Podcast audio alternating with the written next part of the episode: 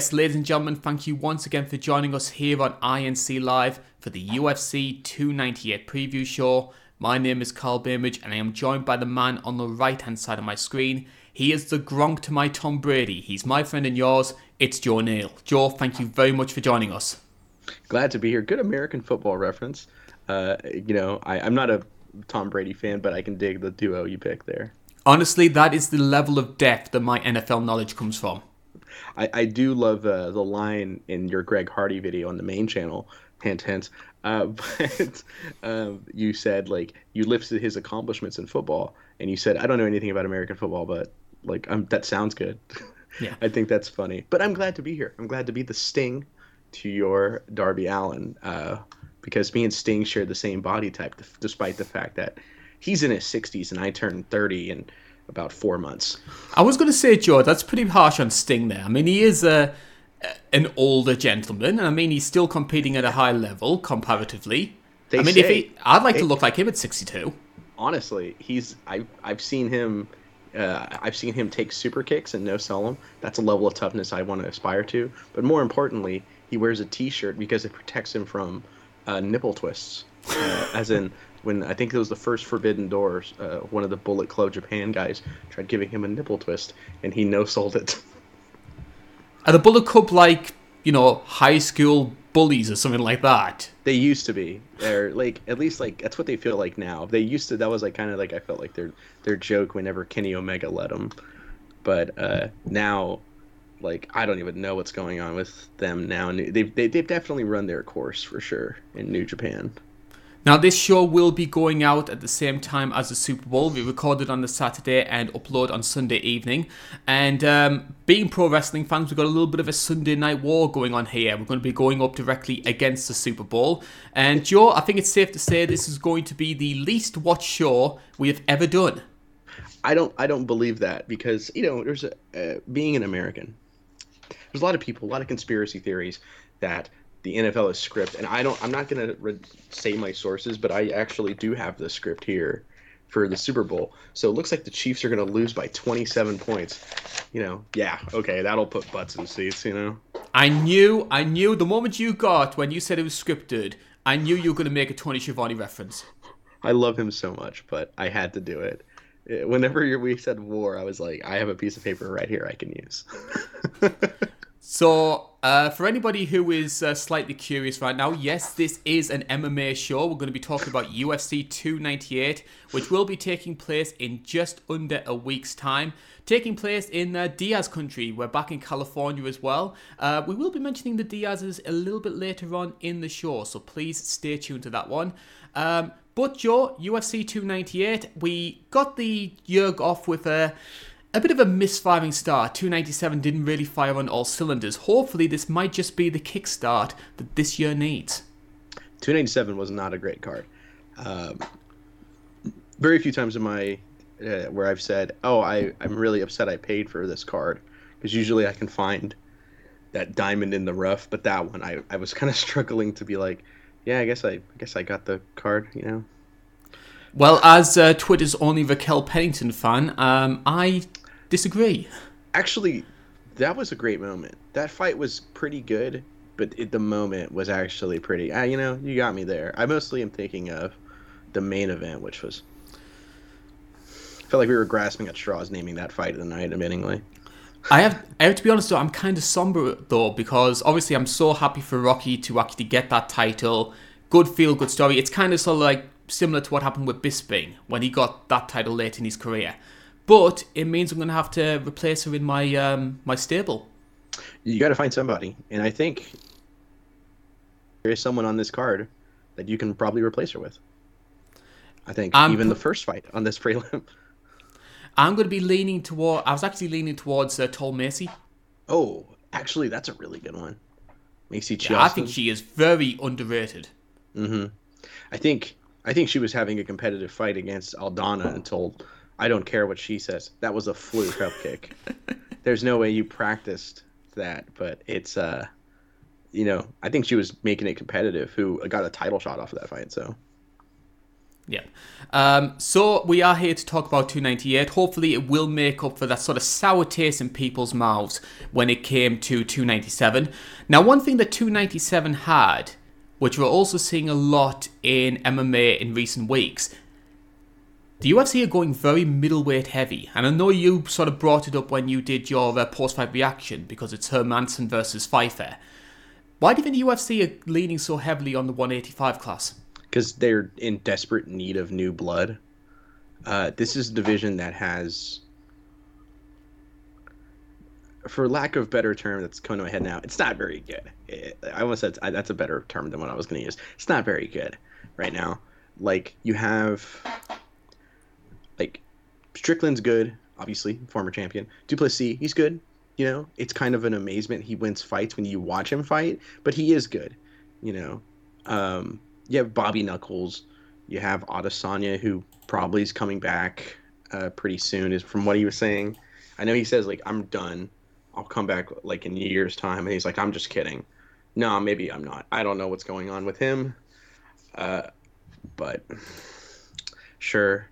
Um, at the same, I don't know though. Like if Jared Cannonier as well, but like there's guys like Marvin Vettori who's kind of fallen off a little bit.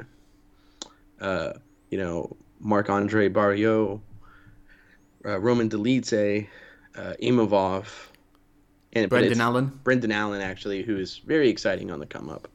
Um, very much turned it around. I was hoping Paul Craig would be like some new blood for this division, uh, but he's, he obviously he's one and one. He still can do it for sure. But uh, it, it's this division really needs some help because a lot of people have been here for a while, and the people, the top guys, usually don't fight very often. Like I don't remember the last time Cannonier fought. Uh, my brain says it was Strickland, but I know it wasn't. Um, you kind of want a guy like Chris Curtis to do better so he can get to that position. But I, I don't know. It, it's definitely an odd one. Uh, they, they need blood, and either that or they accidentally signed too many middleweights, and they're just like panic throwing them all like when we can.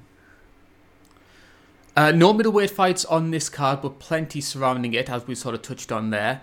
And there could be a middleweight fight on an upcoming card as well, because Joe, at the time that we're recording this, which is on the Saturday before this goes live, we still don't know what UFC 300's main event is. Yeah, which is really weird. Uh, I Where hope you... it's not what I think it is, but. And what are you personally thinking it's going to be? I was thinking it was. I was very adamant it was going to be Colby Belal, but not Colby Belal, Leon, Leon I was thinking of Colby because I saw an article him complaining about a broken foot uh, before we started. But um, Muhammad and uh, Leon, I thought it was going to be, but I feel like they would have jumped on that to announce it already. And I have this fear in the pit of my stomach that they're going to say it's Alex Pereira going up to heavyweight for Tom Aspinall. That's a rumor that's gaining traction. I, I don't want that. I, I don't want that. Uh, I want Aspinall to starch him, but I mean, I, I don't know. I, I don't want that. I don't like the idea of a guy who, if anyone just had the foresight of shooting a double leg on, yeah, like just getting a chance to be a three division champion. It doesn't sit well with me either. Yeah, it's a very and especially as well that he would have done that despite never defending either of these other belts. Yeah, basically. Yeah. The one thing that gives me hope that that it might not be the case is 301 is apparently going to be in Brazil, mm. and if you don't have Pereira on that card, you're going to be leading with Pantoja in a pay per view main event, and I don't think the UFC are going to take that chance. Yeah, that's a good point. The so I think I think they're probably better off waiting till 301 for him. Uh, obviously, I seeing Aspinall fight is exciting to me, but it feels really scummy seeing Pereira in that getting a heavyweight shot as well against yeah. who I think is the real champion as far as I'm concerned. Yeah, I'm personally thinking it's going to be uh, DDP versus Izzy, but I think they're haggling on um, money on that one. But we'll see how that goes. Or they're just going to announce it before they even talk to either fighter. they seem to be doing that a lot recently. Weird, weird. Apparently, there's another fight on 300 that uh, is having that issue. Yeah. And no, and the, uh, Ariel Helwani heard what it was, and he's like, I'm not gonna risk anything here. You guys have fun. Uh, we will turn our attention though to UFC 298. I'm going to be starting off by talking about the prelims. You can see those on your screen right now. And we're in the strawweight division. It's Amanda Lemos who is taking on Mackenzie Dern.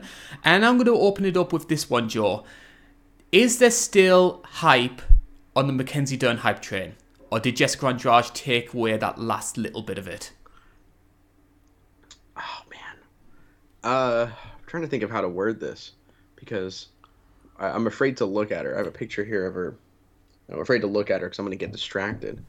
Um, no, in all honesty, I th- I feel like the the hype train for her hitting that level's probably left the station already. That said, she's always going to be a fan favorite, relatively, because of a very marketable woman. Um, and single now today, you know. Just saying. we all as you men- as you mentioned many times in our DMs. Oh yeah. That I that I like. It's like Alexa, stop texting me today. Uh, do you think Mackenzie will respond this time?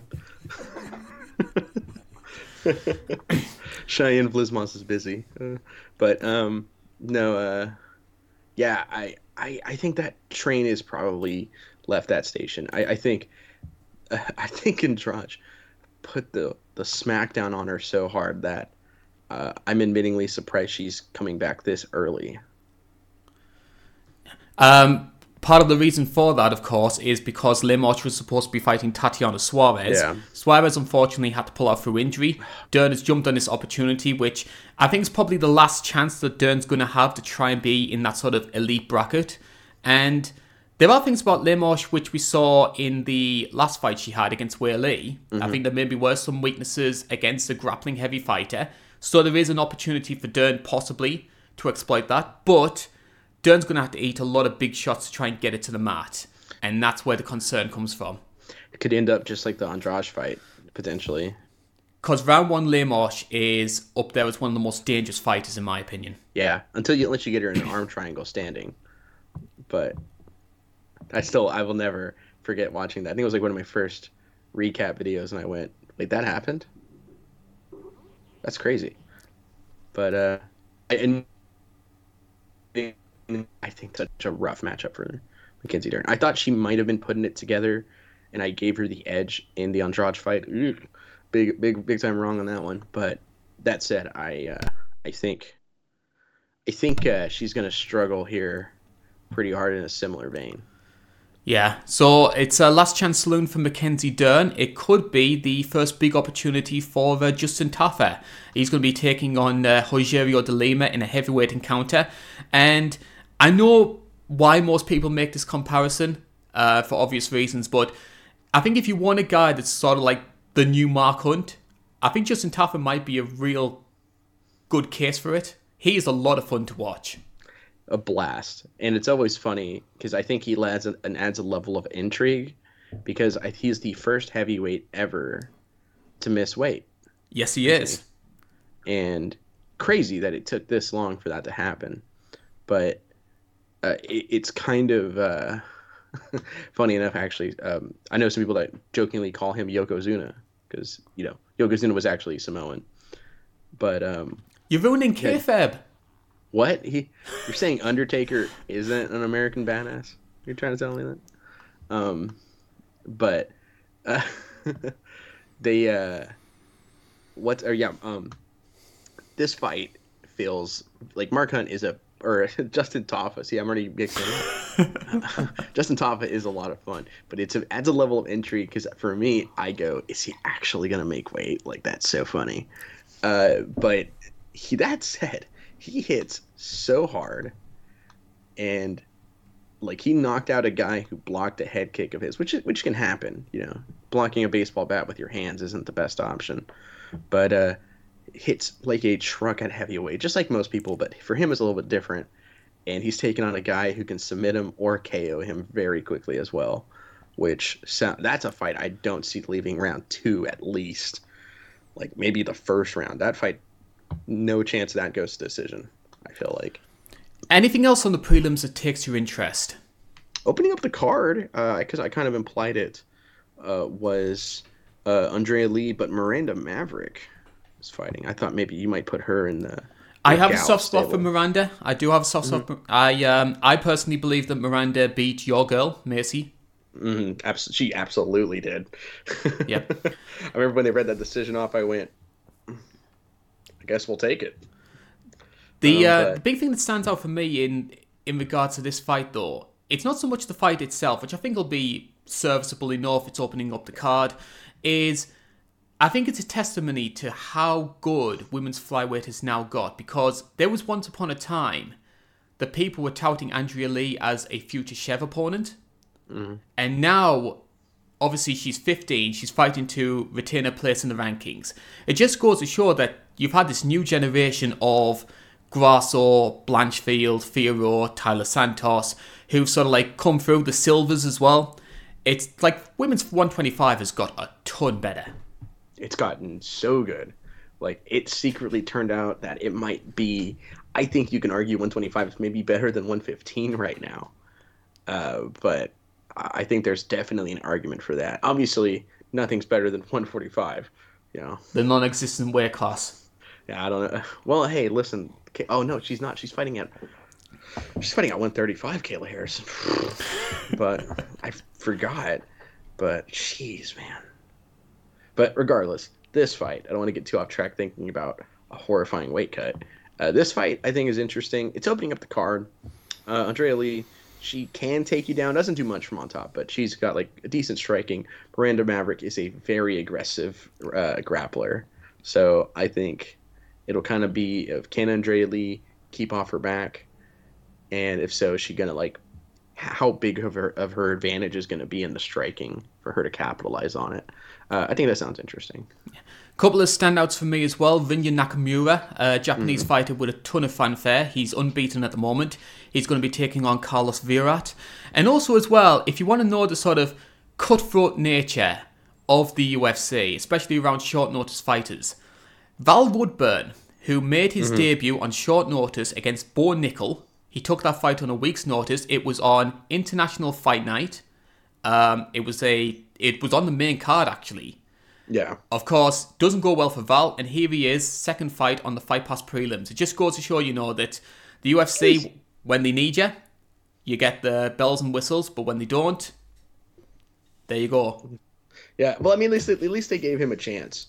You know, they gave Chris Moutinho a second chance. They did. Uh, what Yeah. what what does it say though? Guido Canetti finished uh, Chris Moutinho faster than Sean O'Malley did. Well, Sean O'Malley, I mean, I'm not saying anything, but he might hit like a small girl. I say that as he just won a fight by finish against Aljo. So, I mean, like, eh, maybe not. I just wanted to make that reference. Honestly, one of Jack Slack's best lines, in my opinion. It's, uh, yeah, it's a beat uh, Magomed Sharapov. He just hits like a small girl. I mean, it, it, that kind of makes sense. How many times have you seen a guy land that many picture perfect left hooks on the chin of a guy and it doesn't even phase him? Like, I don't know. Kind of odd. But, um, yeah, I mean, I think the prelims are pretty good. I mean, the main card, obviously, we're going to talk about, but that main card, I, I always forget how good it is until I look at it. Yeah, it's certainly a step in the right direction after what happened at uh, 297. Mm-hmm. Yeah, 299 even looks good. So we open up the main card in the middleweight division, and the number 14 seed, Anthony Fluffy Hernandez, he will be defending his ranking up against the short notice Roman Kopylov.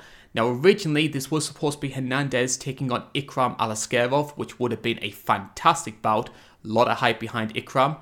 Unfortunately, though, he has to pull out. Kopylov steps in on short notice. This was, however, a fight that was supposed to be taking place at Noche UFC, so a little bit of rescheduling. Both fighters will have prepared game plans for one another. A lot of fanfare around Kopylov going into this fight based off his recent knockout streak. Is it, though, at 32 years old, a little bit too little too late for the Russian? It's kind of odd because uh, he doesn't look 32. Um, He looks like Chase. Hooper. yeah, he looks like he, he looks like uh, I'm, a, I'm a big Pokemon fan because I grew up a nerd. Um, it looks like Chase Hooper evolved into Kopylov, and then the final evolution is Ben Askren.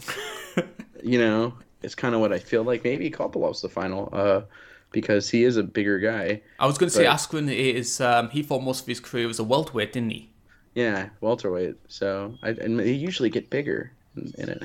But that said, uh, I don't know. Kopylov's fun. I think he kind of gives a lot of like Cro Cop vibes to his attack. Southpaw, tons of southpaw weapons and body shots galore, which is. I feel like even everybody loves the KOs, but body shots get everyone excited too. Um, I, I think it could be too little, too late. But that said, I mean the the champion. How old is uh, Duplessis? What he's thirty three, isn't he? I think he might be. Yes. Yeah. So I mean, being in your thirties in this divi- in this division isn't the end of the world. I think. Not not in the same way it is for uh, sort of like lightweight and under. Yeah. When you hit thirty four, it's uh thirty. What is it? The curse of thirty five. We'll Curse of about later. thirty five. Yeah. Yeah. Obviously, it's not like that, thankfully, but um. I I think you know once you get kind of higher up. I mean, Stipe wasn't champion until he was in his 30s, and uh, you know Cro Cop has been perpetually 42. I'm pretty sure his whole life. He he doesn't look like he ages. I saw a picture of him in Pride early days. Looks like the same guy I saw KO Rampage. The um the one that always sticks in my mind. It's not so much MMA, but Patrick Stewart. Like Patrick Stewart has always looked sixty. yeah, uh, he's uh, one of my like favorite early besides Star Trek is uh, Patrick Stewart has a movie. It was a TV HBO movie I think in the '90s called Safe House. That's very very good, and uh, yeah, he looks the exact same in it. A lot of people framing this one as striker versus grappler. Would you say that's fair? I think that's super fair because Fluffy Hernandez, most of his finishes come on the ground. Um, he can strike with you, but like he's most noted because of the you know the Adolfo Vieira win. Um, he had another win. Obviously, I think it was Marc Andre Barriault. He finished on the ground, which big feather in that cap, I think. Um, but uh, like I, I always kind of feel like at least in terms of where the other one is going to have the advantage of, it's going to be the grappling for Fluffy and the striking for Kopylov. Yeah. Good thing you mentioned the uh, Vieira fight because that's probably um, that's probably Fluffy's most notable win. Other ones include uh, Edmen Shahbazyan, uh, Rodolfo Vieira, as you mentioned before, Barriault, and also a win in LFA up against Brendan Allen. It always seems like a lot of these sort of like big middleweight prospects have gone through Brendan Allen at some point. Like we were Poor talking dude. on the on the last fight, the 297 card. It was almost like everybody's fought him at some point and beaten him.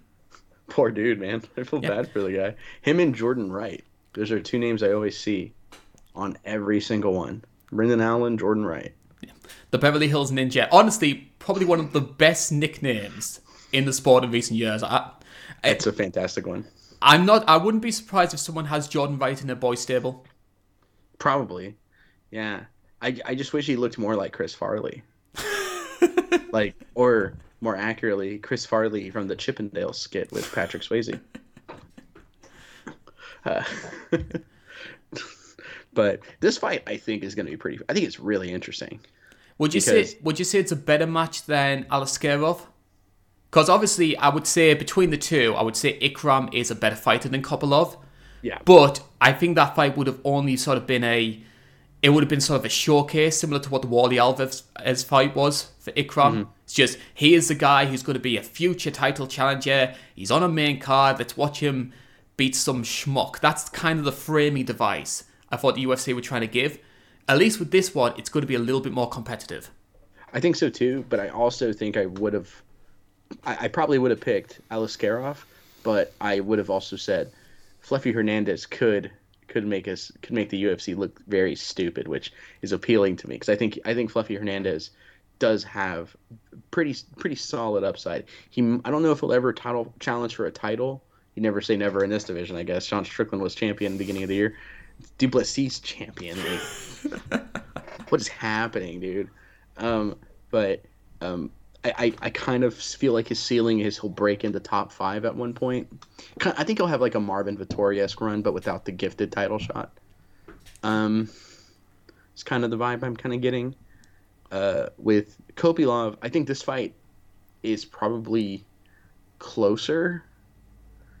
I, th- I think I can agree with that. It's much more competitive, but it's also pretty interesting as well because I mean, Kopylov puts the guys out like with body shots, and I kind of want to see Fluffy Hernandez kind of deal with that because it's really hard to grapple a guy when you're constantly getting kicked in the body when you're stepping in or getting kneed. You know. Uh, also, Kopylov has a good straight left to the body, which is a great weapon to keep someone out. I think things like that kind of make it interesting. But like like with a lot of these strikers who are a little older, you always kind of go, they're probably dead on the ground, and that is where Fluffy Hernandez can definitely take advantage because he's very aggressive on the ground. I think I'm right in saying that uh, one of Kopylov's early losses, because he actually started his UFC career 0 and 2. Yeah. And the losses were Albert Duraev and Karl Roberson. And if I remember correctly, I think Roberson submitted him. I think it was an arm Yeah. triangle.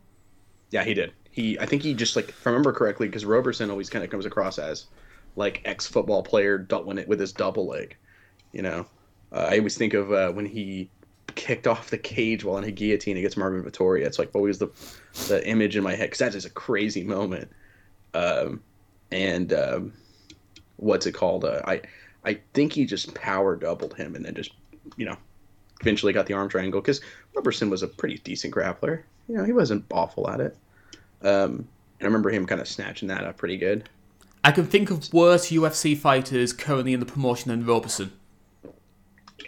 He gets a lot of crap. I don't understand it. Um, I think he's one of the few entertaining guys. He always like kind of makes it a blood feud with whoever he's fighting to, which I think is really fun. You know, he might not win these blood feuds sometimes, but yeah, he's I like the guy. Definitely boy worthy for sure. Yeah. I think. There's two things that really stand out for me when it comes to uh, Kopylov because obviously there was that 0-2 start to his career and he came into the UFC unbeaten. He was dominating people on the Russian regional scene.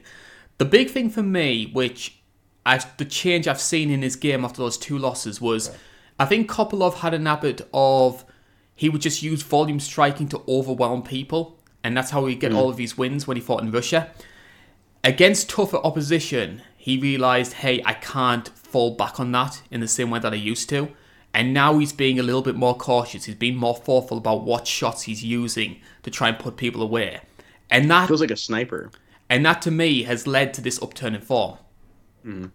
feels very much like a sniper. He'll he'll sit there in what I always kind of think of because I'm a fighting game guy as the neutral, and kind of like feinting, moving, and then boom, there's a left hand. Oh, there's a kick, and it's just very kind of methodical, like how he kind of picks you, like snipes you, snipes at you over and over, and he hits so hard that eventually these shots are going to put someone out. That said, I want to I want to stress whenever I hear unbeaten on the re- on the Russian regional scene, I always picture the combined win loss record of like Khabib before he got to the UFC. Like, was it like three and fifty nine? It's like, oh jeez.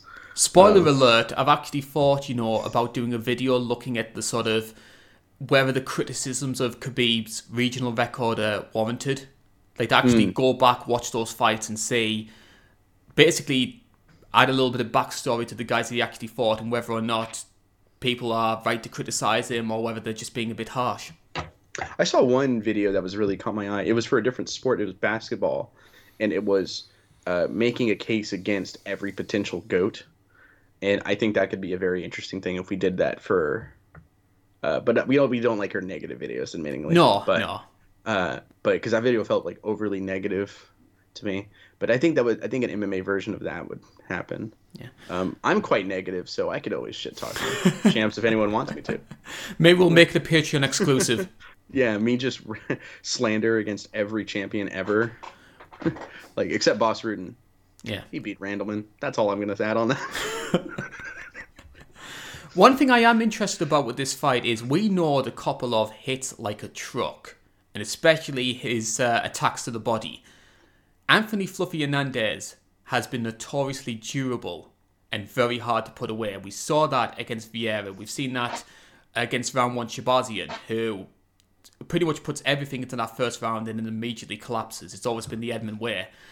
And it's going to be interesting to see if Fluffy can survive those big Kopylov shots. And if he does, can he make the fight dirty? Can he make it grimy and pull uh, Kopylov into those deep waters where maybe the cardio's a bit uh, weaker? Maybe the grappling, the takedown defense isn't as strong as it was in that first round. I'm going to be interested to see if durability potentially plays a part in this fight. I think that's a very good point. I think one thing too, in case people try and discredit his durability, I've seen this, is Kevin Holland KO'd him in like or TKO'd him in like 40 seconds. Well, to be fair, Kevin Holland at that point in time was going to become fighter of the year for 99% of us uh, in 2020. He was on a hot streak and he actually hits really hard. So, like, and you can get caught even though you're durable, you know, like we, we've seen it thousands of times. Um, like, Anderson Silva was actually very durable, and there are times where, you know, a lesser judge probably would have called it in his first Chael Sonnen fight, right? Like, uh, there are definitely some moments in that fight where it's like you could probably call it here. Um, I think the durability is going to be a factor because that Rodolfo Vieira fight shows you how much like uh, I always hate the term, but heart. Yeah, someone has, you know, and that that resiliency to keep going, even though like, which that fight is amazing. that fight is really crazy when you think about Rodolfo Vieira's grappling pedigree, and then this guy guillotines him. It's awesome. Not for Rodolfo. Well, yeah, but tough luck, bud. Uh, just kidding, but yeah, pretty, it, pretty awesome as a fan. Because Adolfo fought um, yesterday, didn't he? Yeah. It just goes to show, yeah. you know, that like, like there was a lot of people hyping him as sort of like a, a potential prospect, an intriguing guy, kind of a sim- similar sort of mold as sort of like a Mark O. Madsen type. He had this great, acclaimed pre UFC career in grappling. Let's mm. see what he does at the top level. And that just took all the wind out of Rodolfo's sails and I don't think he's ever been held in as high a regard. No, it's crazy how that happens. Like, um, it wasn't. It was Gokhan Saki that came in and got mm. KO'd by like Khalil Rountree, and then like there goes that. You know, um, like it's it's always really interesting when you see these like mega stars enter MMA. There's a reason like Gordon Ryan is never going to be in the UFC. That and he can't that in his urine will melt the cup. that guy's got like radiation, you know, like his rads from Fallout style are through the roof. But um, there's a reason you're never going to see him like in the UFC probably because he would have an incredible amount of hype. I hate just takes that one. I hate know? that you. Uh, I hate that you said his urine would melt the cup just as I was taking a drink of tea. I, to be fair on my part, when someone is recording an OBS, I can't see their camera. so there was no way for me to know. that's a, um, but uh, damn it, that's really funny.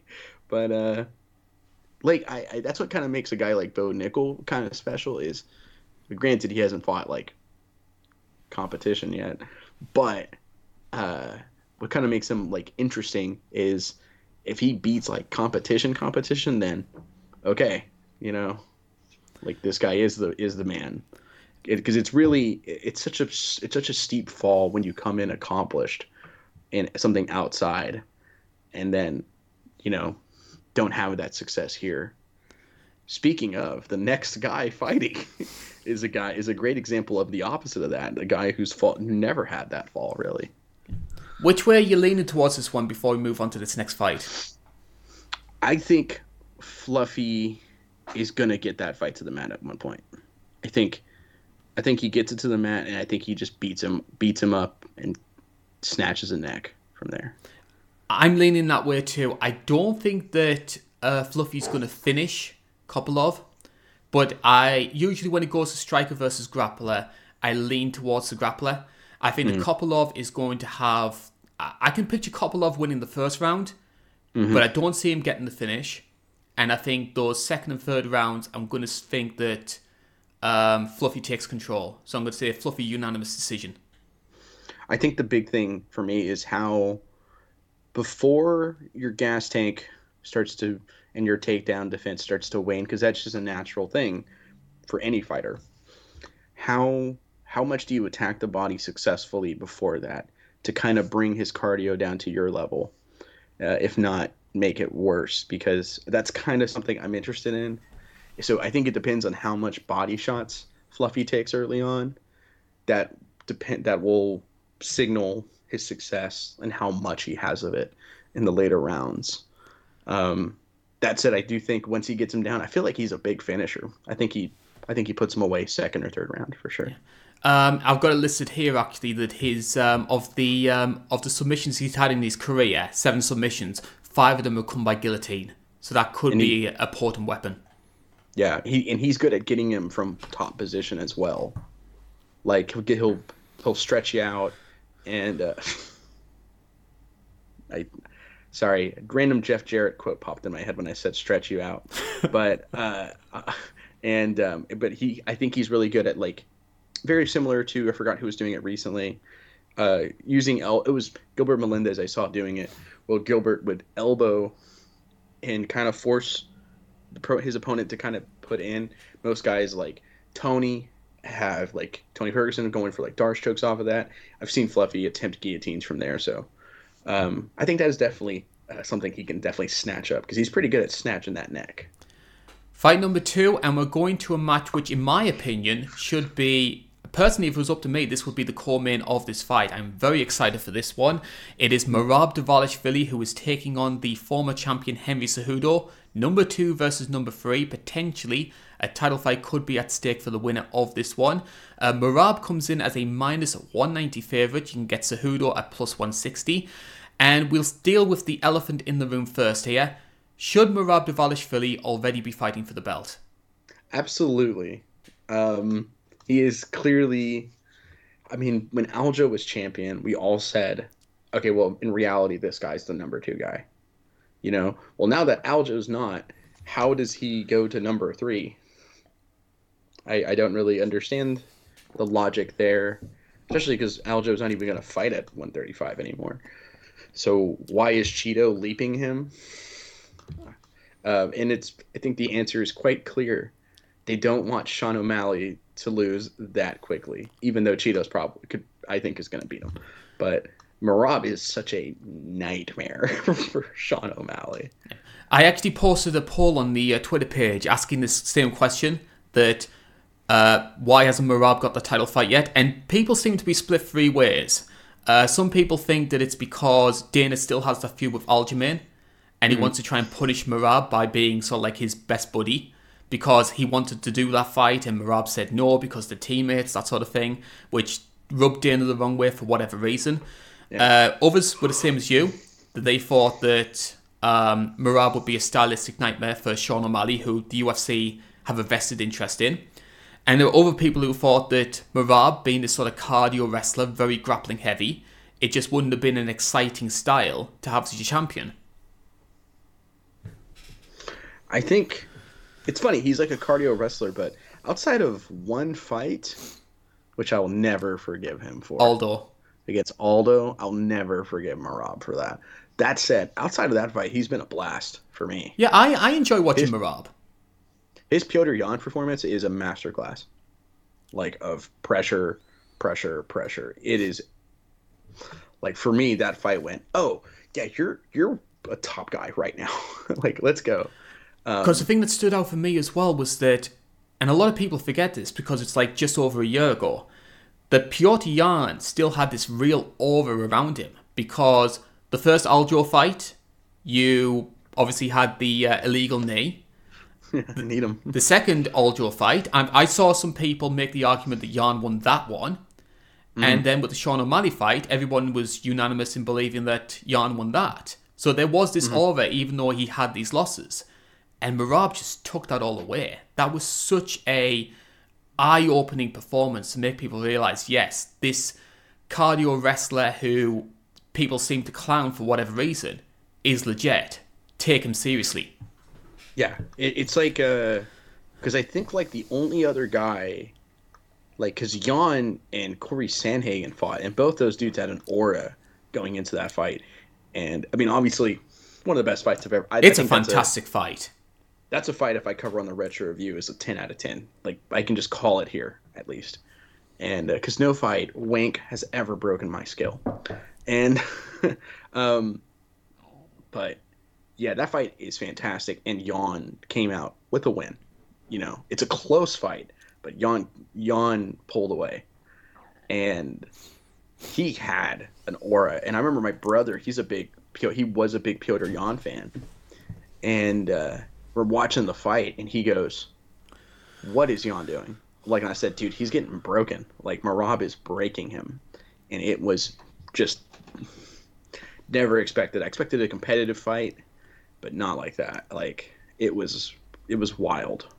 Uh, and he's fighting a guy who is like, it's kind of like, you ever like go to like the funhouse mirrors? you know, I see where this is going. You know, like so you, he's fighting like almost a mirror reflection of him, but he's looking in that funhouse mirror that makes this big. and in Henry Cejudo, because these guys are a lot alike, and this is uh two nonstop aggressive guys. One of them happens to have a cranium made of titanium. I think I think this fight. This is I all my own my own one my first note on here is oh me meow. And and that means uh, this fight's to be fight of the night most likely. I think. This is my pick.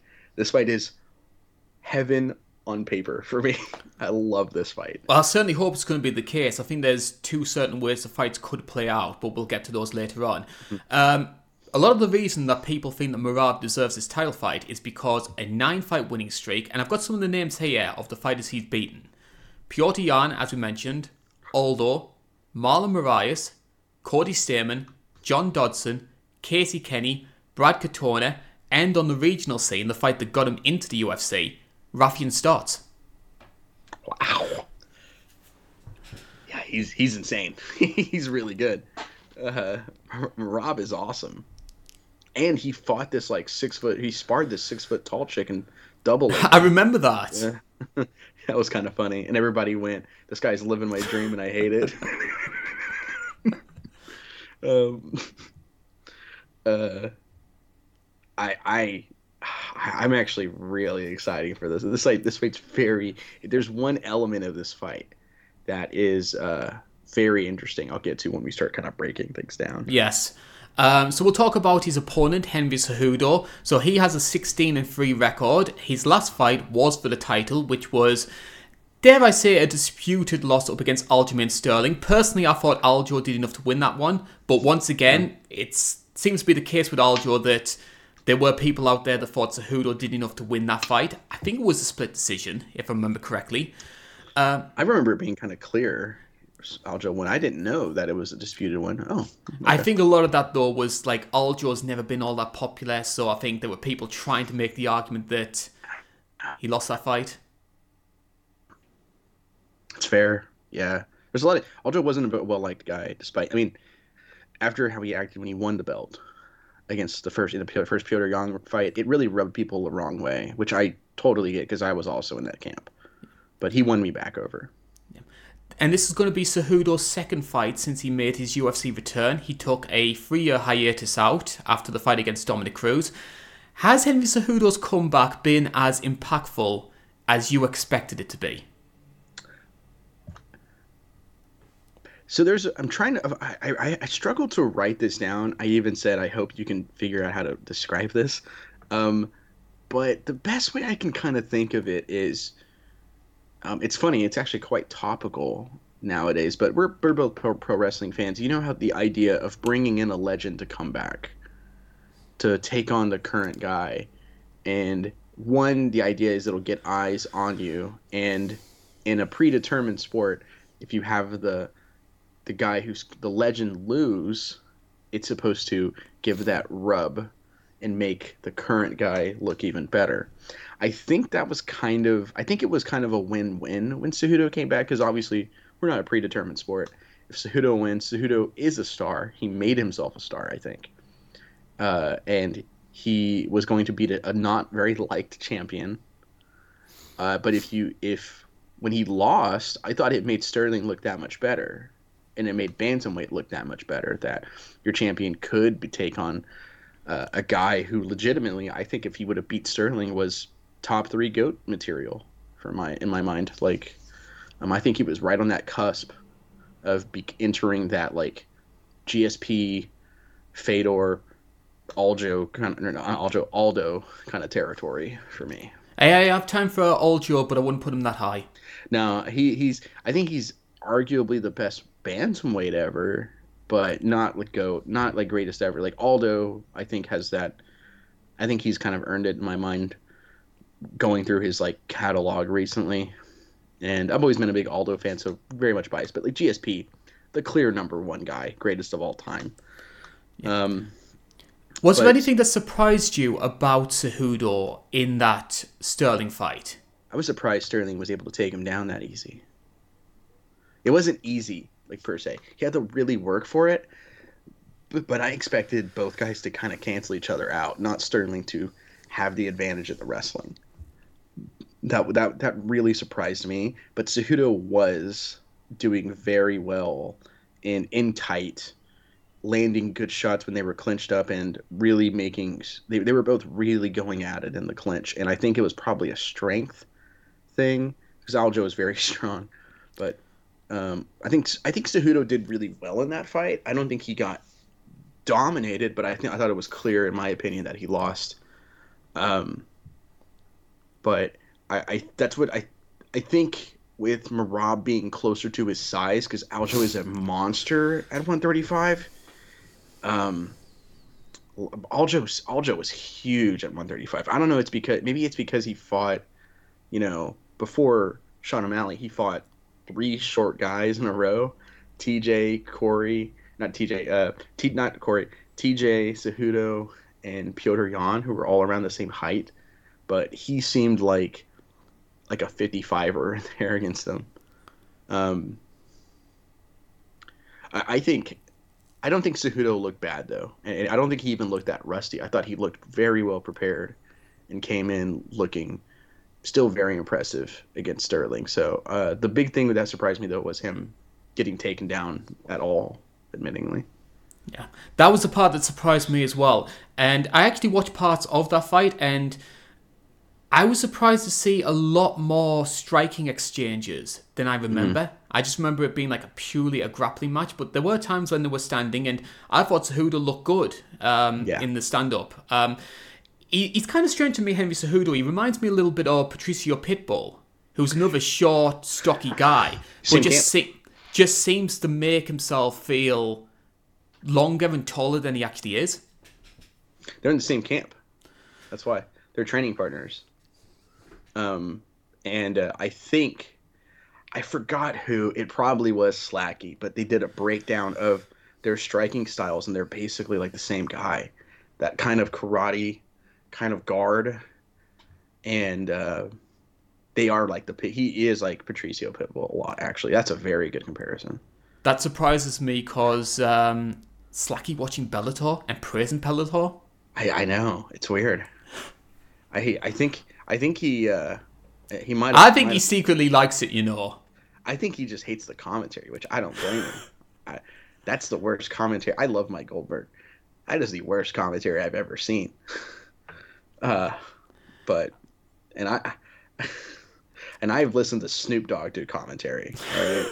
that was horrible. Him and Uriah Faber was horrible. I love Snoop Dogg, but that was terrible. I still Um, think I still think the standout for me when it comes to uh, bad commentary was um, Scott Ferrall doing uh, Yamma Pit fighting. It's pretty bad. It's pretty bad. Uh, how can you be the? Or uh, what was the? I forgot the name. How can you be the the man when you're not the man, Dan? Yeah, that's uh, I forget the name of that guy. He used to be on like the Howard Stern stuff. Um, but he was also he was also in Red Belt, too. It's a good movie, really good MMA movie. Yep. A lot of people are sort of expecting this to be another grappling based match because Merab's always been known for his sort of like cardio wrestling, just taking people down all the time. But is he going to want to take that chance up against Henry Cejudo, who, of course, he's mentioned it many times, Olympic gold medalist? Um, or could we see two wrestlers neutralizing each other and it's turning into a kickboxing match? Because think I, it's more- actually think Henry Cejudo, if he chooses to go that way, go against the grain, I think Henry Cejudo could be Merab Dvalishvili in a just a straight up striking match. I think he is a. I, I think so too. I think I think Cejudo is a shockingly good striker. Um, case in point, the most dangerous how he won bantamweight title gold the first time is he fought the most dangerous striker in the division by no no not no one even close in Marlon Moraes and beat him in his own game just by out pressuring him and constantly making him work in a S tier fight. What an unbelievable fight. Um, I think. I, I think Merab is going to try and work the wrestling. I think he's going to try and work the pressure. The thing with that is Cejudo is a very he likes to you know with a karate stance and just walk forward and methodically kind of break you down. I wonder how, he and he has a very Cejudo does have good counters. I I feel like Merab is going to have to eat some shots to mm. make it the dogfight. And another thing too is Merab is going to want to close the. Di- I want to. I'm curious how he tries to close the distance. Is he going to try and shoot from very far out with very little success rate chance, or is he going to try and get in close like he was against Petr Yan, and shoot when they're pretty close? Because, and I'm not joking here. I know it's going to sound like I'm memeing, but I think it's a very big possibility that if you if you change try and change levels on Cejudo when you're in close you run the risk of him just because he does it in every fight of him ducking his cranium. And it's like you know, like the Acme cartoons when a character runs into an anvil. Like that's got to be what it feels like, because Henry Cejudo is the biggest cheater to never get a foul called on him, and I'm and I love it. Like I'm okay with it, because hey, the, the ref should call it, but they don't know how to call it. It's awkward. Uh, he just headbutts everybody. It's not his fault that he ducks his head in his mind, you know, he'll probably be like, "It's not my fault if I duck my head and they run into it." Mm, fair, but still, um, I, I think Merab could definitely get. I think he has a very good chance of getting blasted by that ninety-pound bowling ball on his on his shoulders. I think he's just gonna get. Cl- I think he has a very good chance of getting hit by this sneaky and hundred percent legitimate technique by Cejudo. Um, I think he is more. T- I think Cejudo is more technical everywhere on this fight. If this fight was five rounds, I would probably lean towards Merab, but it's three rounds, and I, I, I have a hard time picking against Cejudo here. I just can't see Merab breaking Cejudo. I know yeah. that Henry's 36 years old, but part of the reason why the Petr Yan fight turned out as dominant as it was for Merab was because I think by the third and fourth round, Yan just realized I've got nothing for this guy. And yeah. just the takedowns got easier and easier. Um, I do have some concerns about not so much Merab's takedowns, because we obviously know he's great at them, mm-hmm. but he doesn't hold people down. This is he isn't like a smash factory fighter who just you take you down, wraps you up, and just lays on top of you for the remaining four and a half minutes. Mm.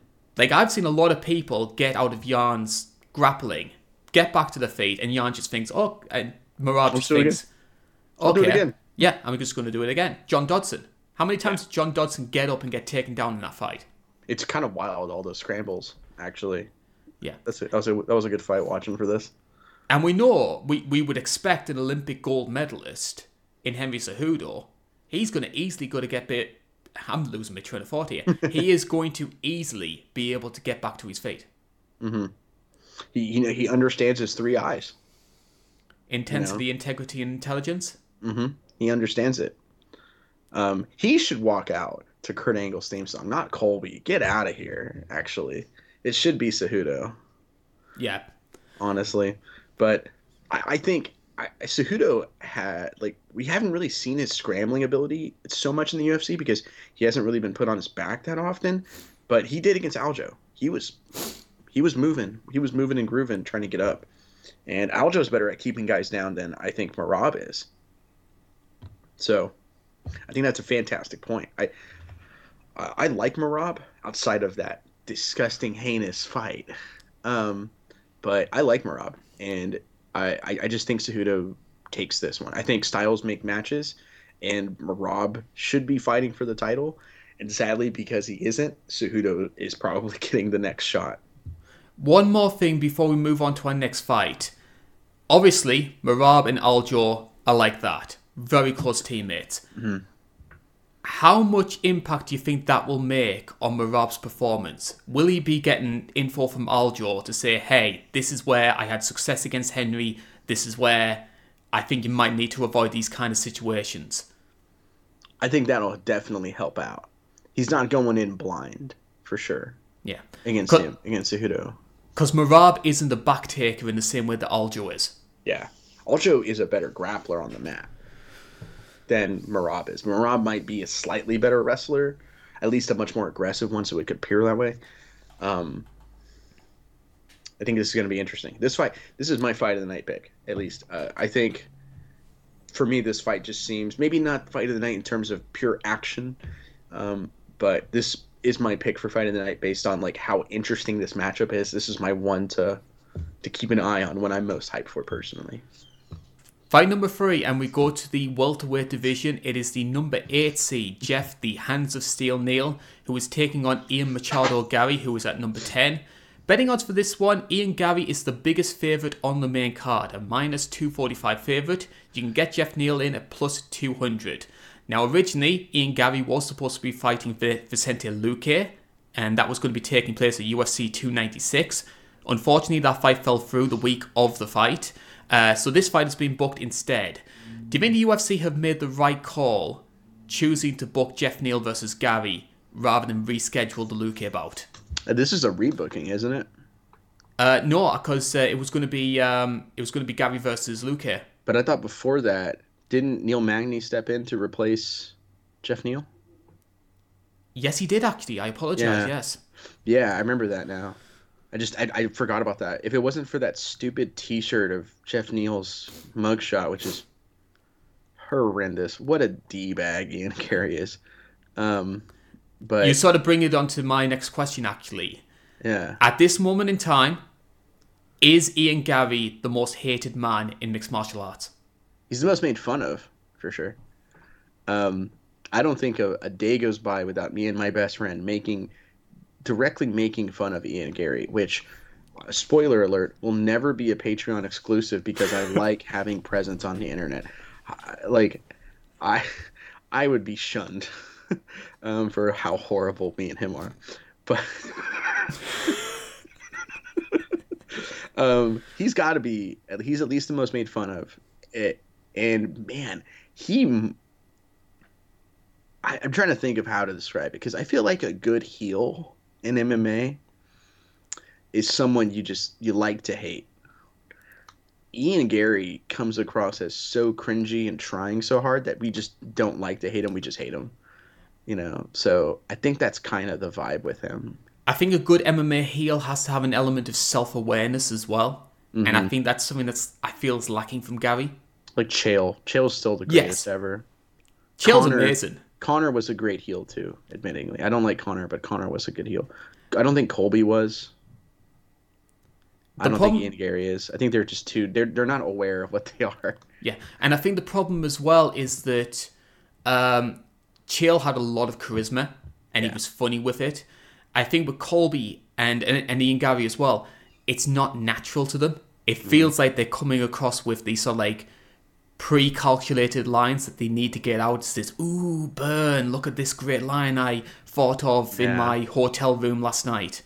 I spent five hours working on this uh, uh audition or rehearsing this. Like it, it doesn't it doesn't feel natural with Ian Garry. Yeah. I, you know what? Who's another good heel? Is Sean O'Malley, because he's very unlikable. Uh, just because he's just naturally a douchebag, and it works for him. Hey, you know, I think that kind of works for him. But yeah, Ian Garry's probably got to be up there. Yeah. And speaking of Ian Garry, though, for all of the sort of heeldom that he's sort of bringing to the fore, um, he is justifying it in the cage. 13 and 0 record, dominated Neil Magny in his most recent fight. And along with the Magny win, he also has victories over Daniel Rodriguez, Song Kenan, and Gabe Green. So we are starting to see bigger jumps in quality in Ian Garry's opposition. And in that regard, I think Geoff Neal is a a logical next step because I kind of feel like Geoff Neal has sort of taken over from Magny as the sort of elite gatekeeper. Like Magny's the gatekeeper for guys wanting to try and get into the top 15. Neal's the guy you need to go through to get into the top five. Yeah, absolutely. And he's definitely called his shot here. He's been been going at this one, taunting this one. Uh like he's definitely, you know, trying to make this a blood feud with Geoff Neal, which may or may not be the right call. But what are you leaning towards uh, with that? Are you trying to imply uh, that Geoff Neal could be uh, that sort of banana peel for him? I I think Ian Garry needs to be on his technical best here because he might have. I think he picked the wrong guy to taunt, or he. It's kind of an Aldo Conor situation, which, by the way, that fight doesn't exist. But I remember some. I remember someone telling me that they remember that fight going like Aldo comes out with a haymaker and eats a counter because he was so upset. Don't remember any no. that fight, um, but that could be a similar thought process here, because Neal uh, Geoff Neal is has a monster of power. His Vicente Luque win, like it's it's hard to talk about, admittingly, because of how dangerous that KO was. And that is the guy he chose to make fun of. Had his whole family dressed up to make fun of him. I'm sure it was his wife's idea. but that's, that's mean. That's actually mean. Um, but I feel actually I feel actually feel guilty. Uh, but uh, they made fun. Like I think that's they're either trying to make him angry, so he just starts headhunting because Geoff Neal already has a problem with headhunting a lot. His fight with Wonder Boy, Wonder Boy is a very elusive guy, and to deal with elusive guys, you want to attack their legs or hit them in the body whenever they circle into a direction.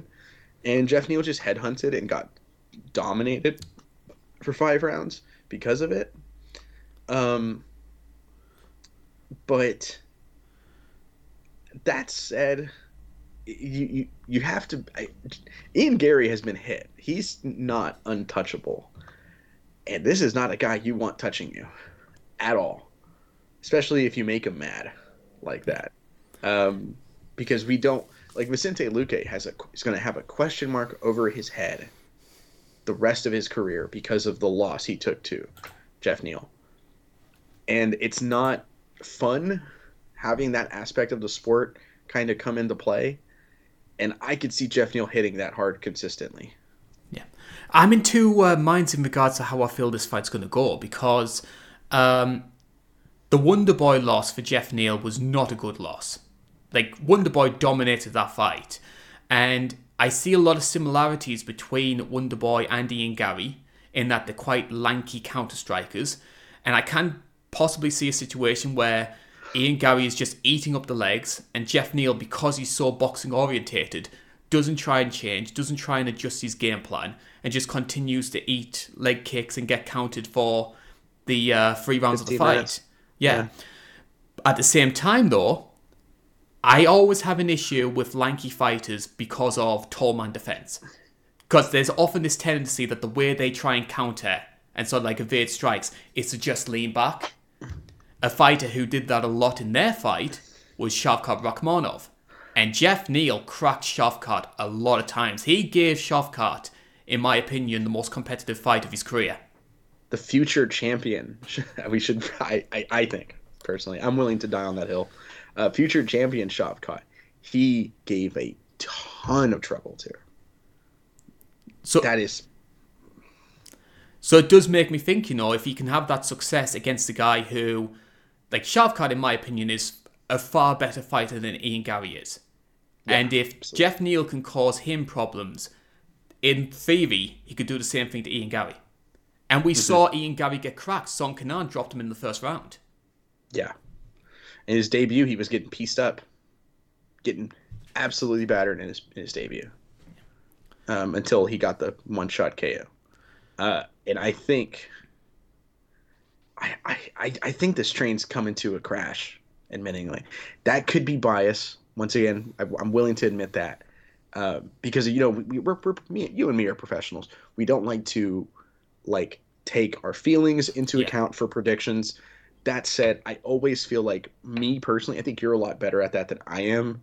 Uh, I think sometimes I am influenced subconsciously in my picks um, and I'm willing to admit there could be that here, um, because Jeff Ian Garry is the much more technical guy. Geoff Neal is the more frightening guy, and so it could be the bias because me and him share a last name. Very funny, very funny. I mean, there was a guy recently. I saw that. Yeah, he said he goes, "Does you have a brother named Jeff?" And I, you had a very funny quote of. It would raise a lot, lot, of questions, questions if he did. Well, my 23 and Me is coming coming in soon, so I might maybe. You never know. Um, but uh, Ian Garry is a much more technical guy. Geoff Neal is much more dangerous, much more likable. Um, Ian Garry is not likable, so I don't know. I, I I'm picking towards Geoff Neal. Uh, ending this train in violent fashion. I, I think tall guy defense is a nightmare, and Geoff Neal has fought a lot of guys who use tall guys defense, so he's definitely used to it. I, um, I think we're close to. I think we're starting to reach the summit of Ian Garry's ceiling.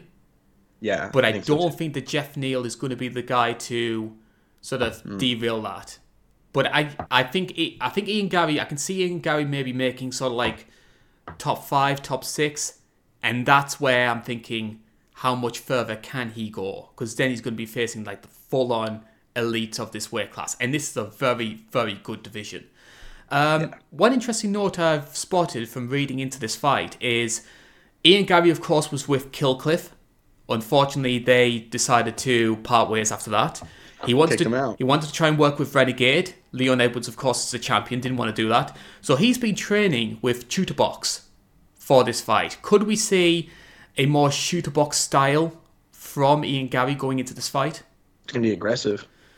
you know, it's gonna be. Re- uh, it, it depends on how aggressive he comes out then, because uh, when I always think Chute Boxe, like a modern day Chute Boxe, I think of uh, Charlie Olives, honestly because um, I mean, like, there's the obviously old school, the you know, the Vanderleys, the Shoguns, the Ninjas, like that, and Anderson, that legendary run. Um, was Barao Chute Boxe? No, Barao was Nova União. Was, uh, yeah, Nova União, which I think Nova União came from a, Brazilian top team, which I, th- I think I could be wrong because Nova União came from one of those two big schools. I forgot which one though great rivalry in the Pride. But um, I think uh, if he comes out aggressive, because like Charlie Olives is very aggressive, and we love him for it. Um, and Charlie Charles Oliveira, he's he's kind of the current day Chute Boxe representative, so that'd be interesting. You know, admittingly, seeing him come out looking for left uh, left hooks off counters, off right hand counters. Uh, this is a southpaw orthodox matchup, though, which is also interesting for a lot of reasons I've said on thousands of probably potentially every. Someone is going to land that knee coming in at some point. It, I, I always call it. I always go like it, it's just a big fear of mine. I've seen too many Joachim Hansen fights, and that guy used to put everyone to sleep when they double leg him. We actually saw it. Lerone Murphy did it. He did, yes. Lerone Murphy did it last year when I was on the preview show. So right here, this guy. So yeah, that's one out of sort of 15, 20 preview shows you've done? So what's the next fight looking like? so we are going to the middleweight division here, and it is the number three seed Robert Whittaker who is taking on the number six seed Paulo Costa. It is Robert Whittaker taking on the short notice Brendan Allen. It is Robert Whittaker taking on the short notice Caio Borralho. I'm just covering all of my bases here because it's Paulo Costa. He I was thought guy... I was going crazy, and I was like, am I, am I like hearing the audio replay? And then you said Brendan Allen. I was like, what? Did I mess up? That is hilarious. oh my god, you have to though. It is Paulo Costa. So I'm just covering my bases. So if Costa does pull out between the time we record this and the time it goes online, we'll just splice in whichever one was correct. That is amazing. like spoiler alert, Rob beat Jared Cannonier again. Like, oh my god, that is so funny. wow. That I'd never thought about that. I'm surprised this fight is still happening. So we are going we are going to preview this fight with the belief that Paulo Costa will be stepping into the cage next week. And if he does so, he's got a very important match in regards to this weight class. Maybe not so much for Costa himself, but Robert Whittaker, because a lot of people believed it was a foregone conclusion. Robert Whittaker was going to be getting that third fight up against Israel Adesanya. And then, of course, Dricus Du Plessis ended up uh, shocking a ton of people on his way to claiming the belt for himself. That's the most wrong I've ever been on this show. I said, it just, you might as well just call. I think I said something similar along the lines of, like, I don't see any chance Dricus Du Plessis has in this fight. And I was watching that fight went, and I went, oh no, I'm fired. so I, that's probably the second most wrong I've ever been for a fight in not just a preview show, just in life. At least you uh, didn't have to do an on-air shoey because of Julianna Peña. Oh yeah. The most wrong I've ever been still is Ben Askren by a unanimous decision against in a domination unanimous decision against Masvidal, and then not that doesn't happen. I don't I don't just pick the, you know, the wrong guy. I pick the wrong guy instead of it being the entire fight domination. It's the fastest KO ever. I don't think I can be any more wrong scientifically than that.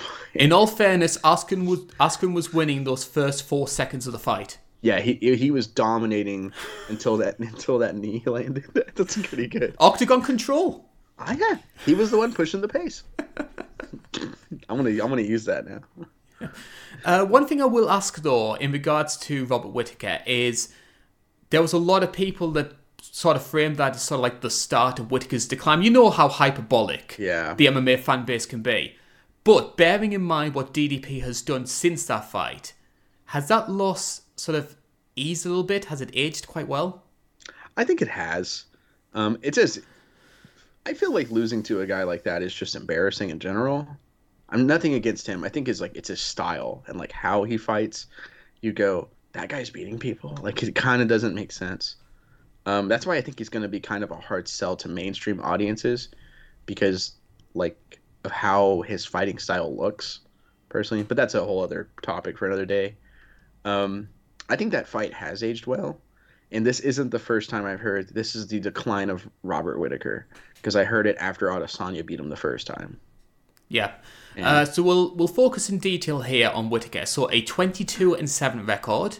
Uh, his last fight was that loss against DDP, but his notable wins during his career include Marvin Vettori, Kelvin Gastelum, Jared Cannonier, Darren Till, two wins over Yoel Romero, and the fight that got him that run to the title, Jacare Souza, Derek Brunson, Uriah Hall. He that is that is probably one of the most impressive laundry lists of of uh of trophies on your belt, so to speak. He has. Um, it's no secret I'm a big Robert Whittaker fan.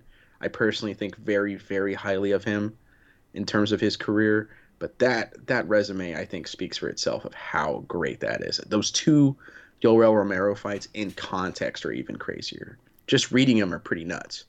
But then in context of, oh, you broke your hand five minutes into the first round. Oh, you had one leg. like, like that first fight is. I think the first fight is.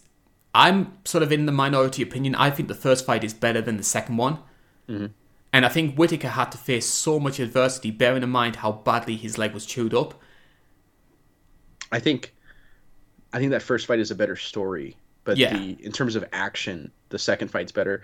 But I think when you, because you know, you and me, we come from a pro wrestling background. We we count story as well as the action when it comes to a fight, yeah. and we how we kind of score it. I think those fights are equal, and I think they're basically masterpieces of fights, like of violence there. Yeah, because I um, think I think storyline does play a role in judging, so like the quality of a fight, whether mm-hmm. consciously or subconsciously. But like, if you have two fights which take place and they're exactly the same, but one of them is opening up an Apex prelim, and one of them is a title fight at Madison Square Garden. Yeah, the latter is always going to be seen as better than the the former. Absolutely. It's just kind of how it is. It is it fair? No. But life isn't. Like it's just kind of how it is. It's the same thing in like professional wrestling or a basketball game. Like one of the like in basketball, big basketball fan here. Um, one of the one of the games people say is like one of the best ever in recent memory was Game Seven Cleveland Cavaliers uh, against Golden State, where the Cavs win by like a crazy shot in this crazy close series. Um, if that exact same match game happened, but it was like the middle of the season, early season, like where no one really cares, no one's gonna care as much, you know. I've seen fantastic games in regular season that no one talks about. It's just kind of how it is. I think, given you're the big Whittaker fan, I think you're the right person to ask this question. Now, I've seen people make this comparison, and I understand why some people might see this as a derogatory insinuation. Personally, I don't feel that way. I think it's quite apt, and I think there's positives to it. Is Robert Whittaker a better Michael Bisping? Hmm. I, I can understand why someone would find derision in that. I, I, ne- I don't necessarily do. I think he is a better Bisping. I think he's not just a. I think he's I, I see it as a compliment. I want to stress that. yeah yeah. I, I can I because you and me are Bisping fans. You know he wasn't a great champion, but we're Bisping fans still. Um, yeah, I think he's a much better Bisping for sure. I think I'm gonna sound crazy every time this guy comes up. I say something stupid, but uh, I personally think he's got to be in that top three middleweights of all time in terms of his legacy and like his his in terms of his resume and how he fights. I think is in terms of entertainment factor. I think he kind of has that Robbie Lawler aspect to him where every fight with this guy is either a one-sided, you know, pounding, ass kicking, or it's a masterpiece of violence. You know, I, I think I think that kind of plays into it as well for his legacy. Um, because I, I think that resume, I think him getting to the title is one of the hardest at the time. You know, Uriah Hall doesn't seem like a big name now, but he was like top six, top five, I think, at the time, and had just beaten Gegard with that crazy, you know, one in a million spinning back kick. Um, so I, I think. I think he's up there, but I, I kind of like that. Like the is he a better Michael Bisping? I'm kind of like, I'm kind of digging that because they they are quite similar in a sense. Yeah, because like Bisping was another guy who was sort of like bit of a cardio kickboxer, good volume kicking game, but Whittaker does everything that Bisping did, but he kicks a little bit harder. His striking is a little bit better. His cardio is a little bit better. uh, this is in t- in terms of how on paper this is on paper in terms of how Whittaker could fight because Whittaker trains with the uh, the Australian uh, Olympic team for wrestling and does very well with them. And there's been times where like he's kind of courted the idea of professional grappling, of like just going into grappling. And apparently he's a very good wrestler and grappler. That's what I always hear. So I've I've heard people say that like he could fight like GSP if he wanted to, but he just doesn't. And I'm like, it kind of reminds me a little bit more of young GSP in, in that sense, because young GSP was tossing head kicks. He won the title off of head kicking Matt Hughes. Yeah. So I kind of get the young GSP vibe from him, essentially And- the karate kickboxer that's balanced. And then post Serra, of course, he became he sort of like played the percentages, so he didn't take the risks and just became a lot more grappling heavy. It's funny too because that run after that is what makes him the goat. Even though those half those fights are awful. Yeah. So we'll talk about Paulo Costa here. So Paulo Costa, going into 2020, was on a fantastic winning streak. I think it was like a 13 0 record, and he was just steamrolling everyone to get his way to that title fight. He went toe to toe with Yoel Romero, showed no fear. Like it is the ultimate sort of like, how the hell did USADA not catch these two guys fight? It's a barn burner, one of my personal favorites. Yeah. The Adesanya fight happens. It doesn't go well for him. And what's happened since then? Like he's only fought twice since then. He's become more notorious for pulling out and being a bit of a troll on social media. Uh, admittedly, a funny one. Gourmet Chen Mm-hmm. Very Chen is a quote which I still throw around. Secret Juice is a, a big big one. Oh, I love that. Yeah. And it was like it was like in the Space Jam as well, with like Bugs Bunny with the secret stuff. And it was Yeah. like the same kind of like just plain white bottle. Yeah, it's it's just it's just like juice or lemonade or something like that. Like, no, it's my secret juice. You saw it. I can't know what's in it. Like, it's, it very much reminds me of uh, the Space Jam thing too. Is this a uh, guy whose heart is still in the sport? I have no idea. If it wasn't for that Rockhold fight, I would have been like, because the Rockhold fight's where it gets weird. Because in the Rockhold fight, the story was going into it is, oh, this is a horrible matchup for Rockhold's last ride. Like because Paulo Costa, on paper, despite the fact that he struggled to KO higher levels of competition, um, he was billed as like the one-shot powerhouse, and against Rockhold, who is always billed as, oh, don't breathe too hard on his chin or he'll get knocked out. Um, it's kind of it, that like that fight ended up being like the story afterwards. Like, man, Luke Rockhold's tough. Like, he didn't get KO'd somehow, and he got beat, sure, but like that fight is the Luke Rockhold show in a sense. Like, he's the one telling the story in that fight. Like, it has one of my all-time favorite moments, two of my all-time favorite moments in fights, of Rockhold is getting battered and at one point he's like looks like he's about to get finished and he just yells f off and like throws a haymaker and it hits costa and rocks him. And then there's that point where he gets top position rockhold and rockhold's bleeding like a pig and just he basically does the that thing from fight club where ed norton's like you don't know where i've been and like gets all it's so gross. It's awesome. Like grade a violence there. Um but like Luke Rockhold was the guy we all started praising despite losing after that fight, and I, I, I feel like that kind of makes it seem like, yeah, his his heart ain't in it. I, I mean, this is a guy.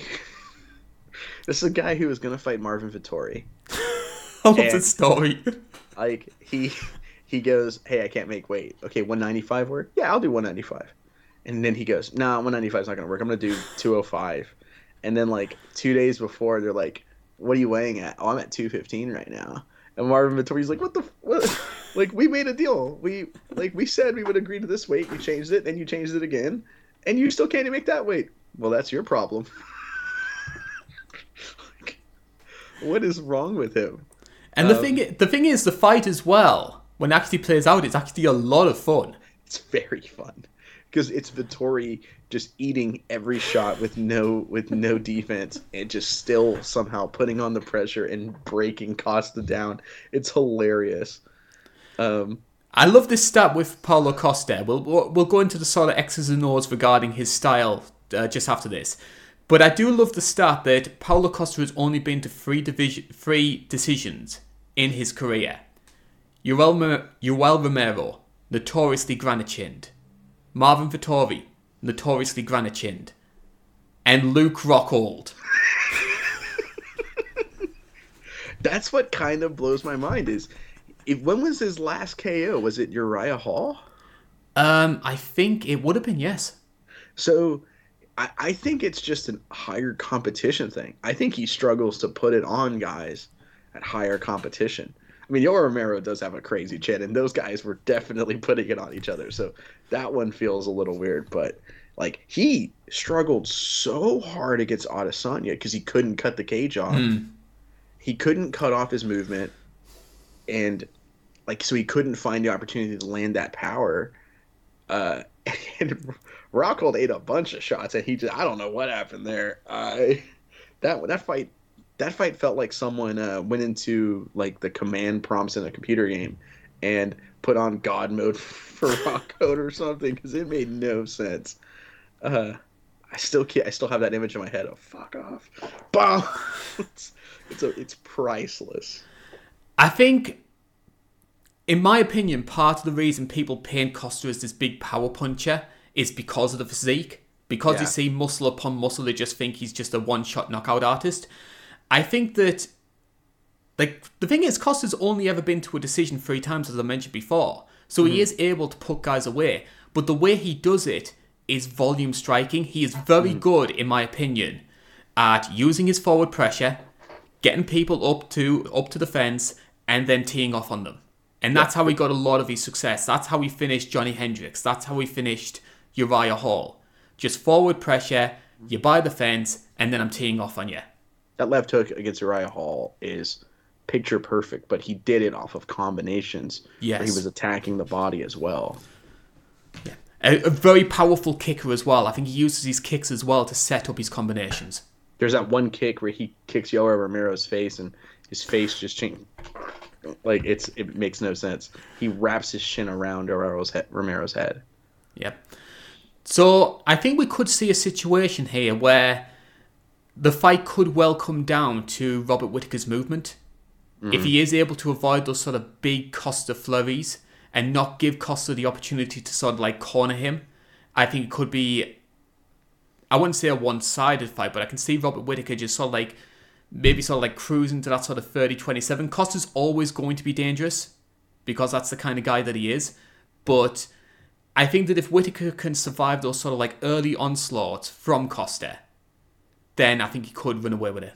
I think Costa's got a pretty good chin on him, admittingly. Yeah. Uh, I think a, a similar fight uh, that we've seen that you could kind of be, be, like, oh, I can kind of see the comparison, is uh, Jared Cannonier and Bobby Knuckles. Yes. And I think that fight's going to be kind of similar to that. I I think that fight and this fight are almost not like a one to one, but I could see it being quite similar, admittingly. Yeah. I don't see Whittaker being able to finish Costa though. No. Because Whittaker's never been that kind of one shot artist himself. No, he he hurts you with a head kick, then goes to swarm. But he himself hasn't had a finish in a while. He got close against Gastelum, Cannonier, he's gotten close basically in all his last couple wins. I think Jacare uh, was his last finish, and that was 2017. Yeah, so he also has like kind of struggled to put away the higher level guys. Yeah. So definitely not a knock. It's hard to finish somebody in a fight. It's you know that's why it's impressive when there is a big finisher like yeah. that. And we're talking about this shuffle that the UFC are trying to enforce with the middleweight division. What do you think happens with the winner of this fight? If, if we assume that Izzy DDP is going to be next, does the winner of this fight the winner of that? Did he fight Strickland? Or did he fight like the Brendan Allen Marvin Vettori winner? Especially if Brendan wins, what's going to happen? I think it's going to be either Brendan Allen or Sean Strickland is the winner of this one. Because Sean Strickland, Paulo Costa, can you imagine that press conference? Like, I think you. I think for Paulo Costa and Sean Strickland. Remember when they did that really corny world tour with like Conor and Aldo? I think you could do something like that. Like I would watch that just to see Sean Strickland yelling about something offensive, and Paulo Costa showing up in various turtleneck sweaters and glasses, like showing off secret juice flavors. Uh, that sounds like a blast to me. Uh, that said, I am picking. I think we're both picking Rob. I am. Yes yeah, I think that's a. I don't want to jinx myself again, but I am picking Rom. Ah, I don't think there's anything here. wrong with sort of making uh, predictions. I mean, it's it's part and parcel of the show, and if we do get it wrong, then you know it helps. Like people can just say, "Haha, you didn't get that one right." Yeah, but it's like that's what happens. That's what happens on the show. It's like I'm mostly just afraid of uh, of what happened the last time I picked Bobby Knuckles to win. That is still that still haunts me. Like Du Plessis Du Plessis haunts me to this day. Yeah, I usually make a point that if I have sort of like a strong affinity to a fighter, I usually either don't give a prediction or I sort of instinctively go against their opponent. Like I didn't, I didn't yeah. want to jinx Rocky, and that's part of the reason mm. why I chose Mayweather. But we, we, both, if you go back and watch the show, we both said how the fight would play out. Yeah, to a, to a T. And I was like, we've done that multiple times. I feel good. Like we definitely know what we're talking about. Well, I, I one I think it's my first ever full card I covered with you. Uh, your boy Paul Craig fought Johnny Walker, and you picked Johnny Walker, and I was like, wow, he pick, he didn't pick his boy. It's interesting, and that makes sense now that you say that. You have I've noticed that in the past that you uh, you don't pick your boys and lasses. No. Um, main event time though, and we are going to the featherweight division. This one I think it's I think it's safe to say if you were to look at all of the title fights that the UFC have booked, this is the one in my opinion which is the most intriguing. Alex Volkanovski is going to be taking on Ilia Topuria, and the bookmakers they feel the same way. it is an absolute pick 'em. Both of them minus 110. So the bookmakers can't decide who they're favouring between the two. Um, so I'm going to start by asking this question. This is the first time that Alex Volkanovski has competed since the second Islam Makhachev fight. Did the UFC make the right call booking that fight instead of what they should have done and drafted in Gamrot as the replacement? They made such a horrible decision.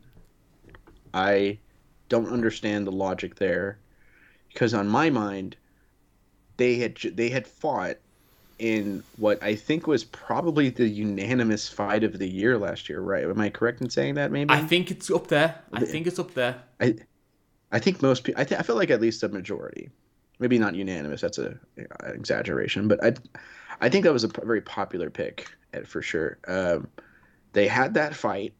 Uh, the pay per view did great numbers, and it was a close fight. So you know, people are going to go, "Oh, I want to see a rematch." Yeah, and then they do it last second for a short term gain that ended in a Volkanovski who openly said, "Yeah, I was drinking and partying. I probably shouldn't have taken that fight."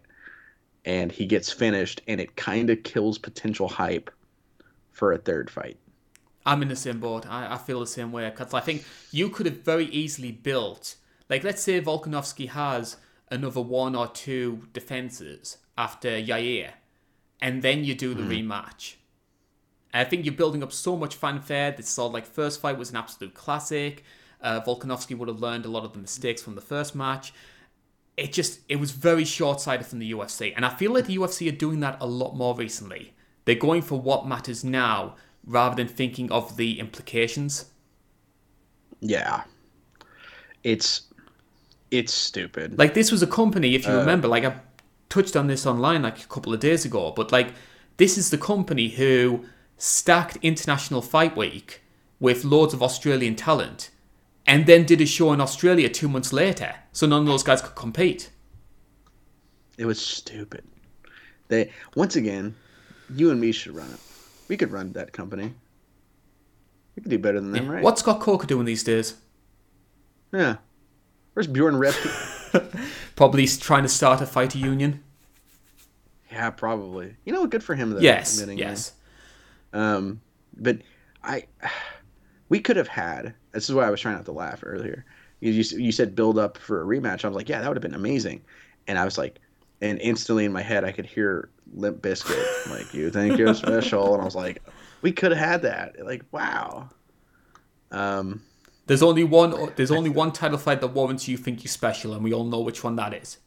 It's coming too. It's happening. We willed it into existence. It's so awesome. Uh, I, I feel really bad too because like I think that Islam fight, the second fight, kind of makes this fight harder to pick. Yes. You know? Like a lot of people Because- remember that fight and are now starting to raise questions about Volkanovski. Like, and Volkanovski was a guy who a lot of fans had a lot of time for and did think was on the top of his game. Like he dominated a very dangerous Yair Rodriguez, and now we have a lot of people picking against him, thinking 35 curse is going to happen. He's he's done for. The decline is beginning, and I don't think they would have done that if it wasn't for what happened in Ma- against Makhachev. Yeah, I agree. He actually did a skit this week. Uh, it's been making rounds on uh, on Twitter and stuff like that online of him questioning, like going like, people are calling me old. 35, and it's like him acting like an incredibly like old man. flat cap It's and the fantastic. glasses. Yeah, the glasses was killed. That and whenever he's going like, "Ain't none of you leaving without my pasta sauce. Y'all all too skinny." Like I was like, that is definitely like uh my my uh, grandparents for sure were always like that.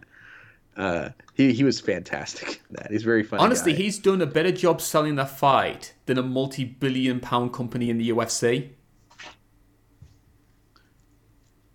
Well, I don't care what anyone says. They're they're not a fight organization. They're a fight promotion, and they just forget that last part. Yeah.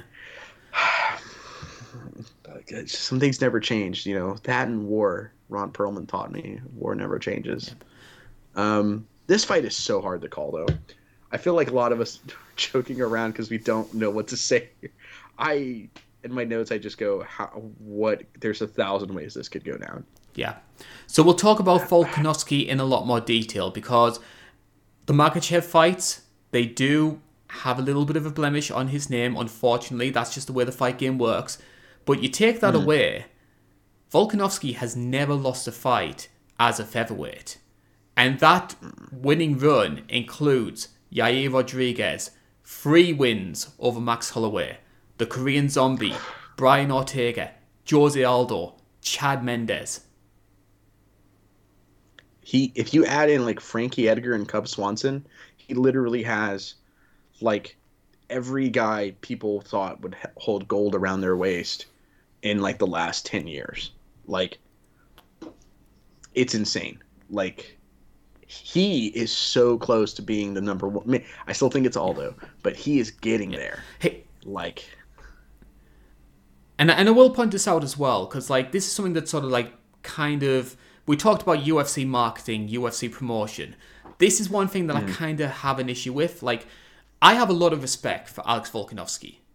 And if you are somebody who thinks that Volkanovski is the best featherweight of all time, you're not wrong. I can I can sincerely hear your argument. But I have yeah. an issue with the UFC framing it like the word they use, which really bothers me, is consensus. The consensus greatest featherweight of all time.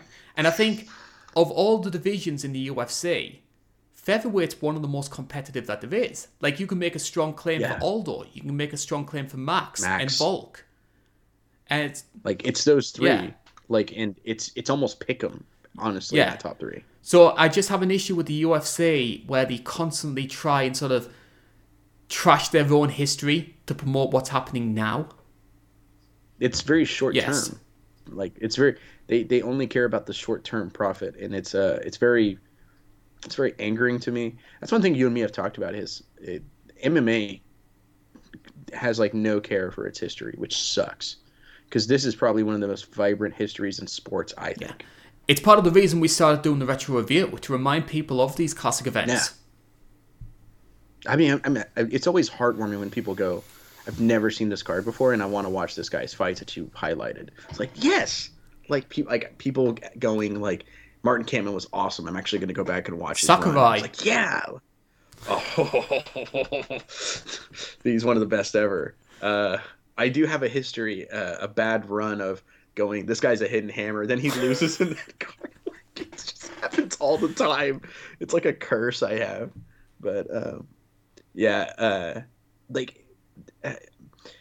for me, Volkanovski, he's getting there.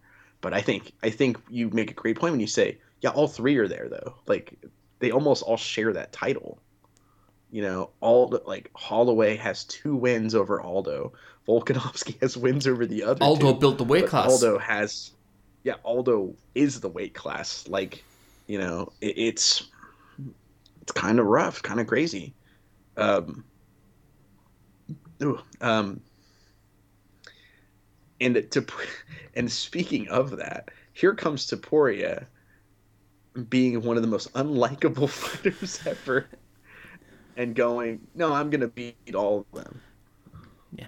Where do you personally stand on this? Because, like, I'm in a similar boat to yourself. Like, we were talking about this off air.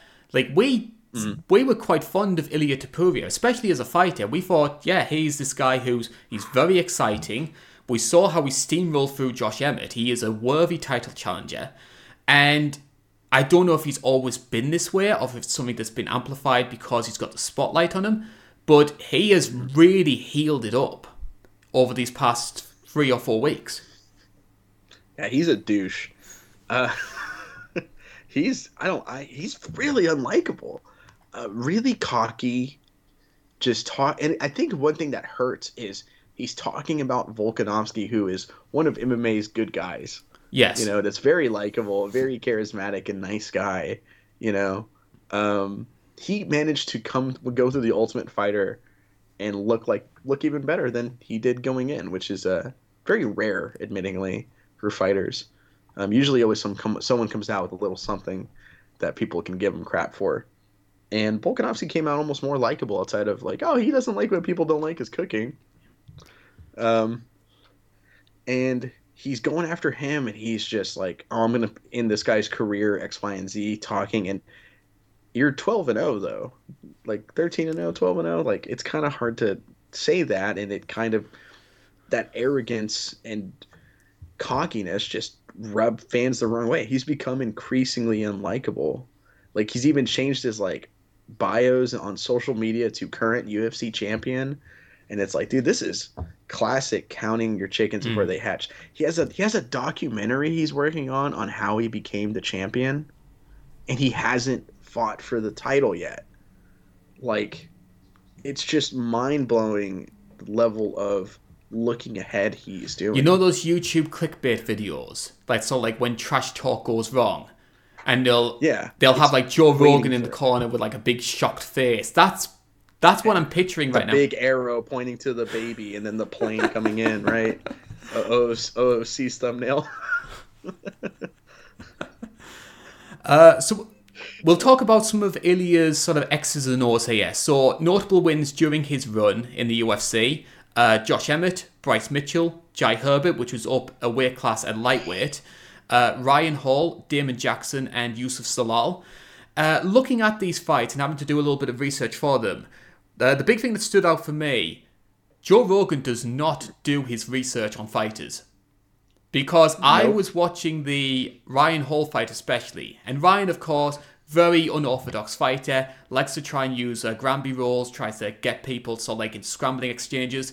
And every time he did that, Joe was saying, Oh God, Ilia's in trouble here. Ryan Hall, he knows what he's doing. He's going to catch him in a leg lock.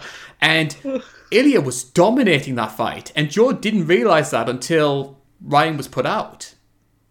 Yeah, there's that. There's a couple times where we were watching that fight live, and he eats a shot, and Ryan Hall slowly then goes for the roll and it's like, did he get KO'd? And then he goes for it. Like it's like, oh, I guess not. It was really odd. And he did the same thing with Bryce Mitchell. It's like Joe doesn't realize yeah. that this guy is a really, really good grappler. The Bryce Mitchell one is alarming because yes. you and me covered that fight and went, the winner is the future of this division, and you know, because I, I am a big I was a big Topuria fan before this fight kind of got closer and closer, and man, like that was such an uh, we expected it to be a close competitive fight. Not at all. Topuria made Bryce Mitchell like look like he didn't even belong ranked. It was alarming. And then he kind of he did it almost similarly, just didn't get the finish on Josh Emmett. He beat up Josh Emmett. And just like yeah, this kid's scary. What would you say are the big strengths that Topuria has? What's is there one sort of X factor that um, you think that's why he's having so much success? I think he found confidence in his hands, in his striking, because when he came into the UFC, he was a submission guy, so everyone kind of knew him for, and he still can tap you out. He tapped out Bryce Mitchell, who's a very, very good grappler. Um, but the story of his run in the UFC has been his power and his boxing combinations. Uh, his combination to put away J- Jai Herbert is picture perfect. I've seen it maybe 50 times this week, and it just doesn't get any better. Um, and uh, I kind I feel like that, and he also he's a fantastic wrestler. He's a very good wrestler for being like you typically you hear like a really good European wrestler um, most people kind of like, eh, you know, go, oh, that's like an American and Russian thing or Cuban thing. And no, he's he's very very good uh, wrestler as well. He's able to really control where the fight takes place very well. Like he was defending takedowns from Emmett, Bryce Mitchell, and stuffed ninety thousand leg leg lock attempts from Ryan Hall, which is still one of the craziest fights. Uh, just weird, not like crazy entertainment, just a weird fight. Um, and like he just when he puts that fist on you, you you just go out. Like it's kind of a scary level of power he has at 145, which doesn't usually have the biggest power like that. Like forever, uh, Jose Aldo was like considered like the biggest power shot guy in that division, besides like Chad. I was going to say Chad Mendes. And Mendes and Chad Emmett. Mendes is all time. Oh yeah, all time it's those two, and because those two are like two of the few guys that like starch guys. But Aldo had a reputation for being one of the hardest hitters ever, as well. Very rarely knocked guys out, like when he kind of got to that level, and like so that's it's like a big deal when like Emmett and Chad Mendes are one shotting people into the next dimension, you know. Um, and Topuria kind of has a similar vibe to that. I don't think he's quite like them, but he's at least more technical than them, which is very scary. Yeah. Um, there are a couple of things that I've noticed from watching some of Topuria's oldest fights. Um, he does like to punch his way into the pocket, so that does leave mm-hmm. him open to some extended exchanges. So it could be interesting to see how Volkanovski deals with that, whether he could maybe find some success. Uh, something that someone else also pointed out to me. Um, there was a guy online that pointed this out, and I, I realized it watching back his fights. I don't think his footwork is the best. I think he's quite slow in terms of. I wouldn't say he's a slow fighter, but just so like turning like left and right, maybe that sort of thing. Especially when he goes to his left, maybe not yeah. as quick as maybe what should be ideal. I think that's maybe a flaw in his game that he could try and work on. It's very, very kind of fencer. Yes. I remember someone calling him because it's very back and forth. Like, like this, he's really good at, but moving, having to cut the cage he seems a little slower. And we know the Volks movement has always been very good and making people mm-hmm. bite on fans. Yeah, he tore up Max Holloway in the third fight doing that. And it's in a weird, another weird how that fight went down kind of one. But. Because you, se- you I, seldom see Max get pieced up like that. Max is usually the one doing yeah. that. Yeah. Like, especially in the history, because the first fight was kind of a tactical win for Volk, but using low kicks and getting and finding finding one hole and just making it work. The second fight is Max piecing him up and Volk powering through for a very close win. But the third fight was made no sense, you know, how that went. Um, and one thing I know about Topuria and a flaw I, I, I, noticed in his game, and, and it could be because I watched that Jai Herbert fight three times, but I also saw other people trying for it and having a decent amount of success with it. Um, and I think it's something Volk's going to try and really employ is uh, Topuria because he kind of punches in will like lean one way and then kind of slowly move another way, or he'll just kind of head movement side to side.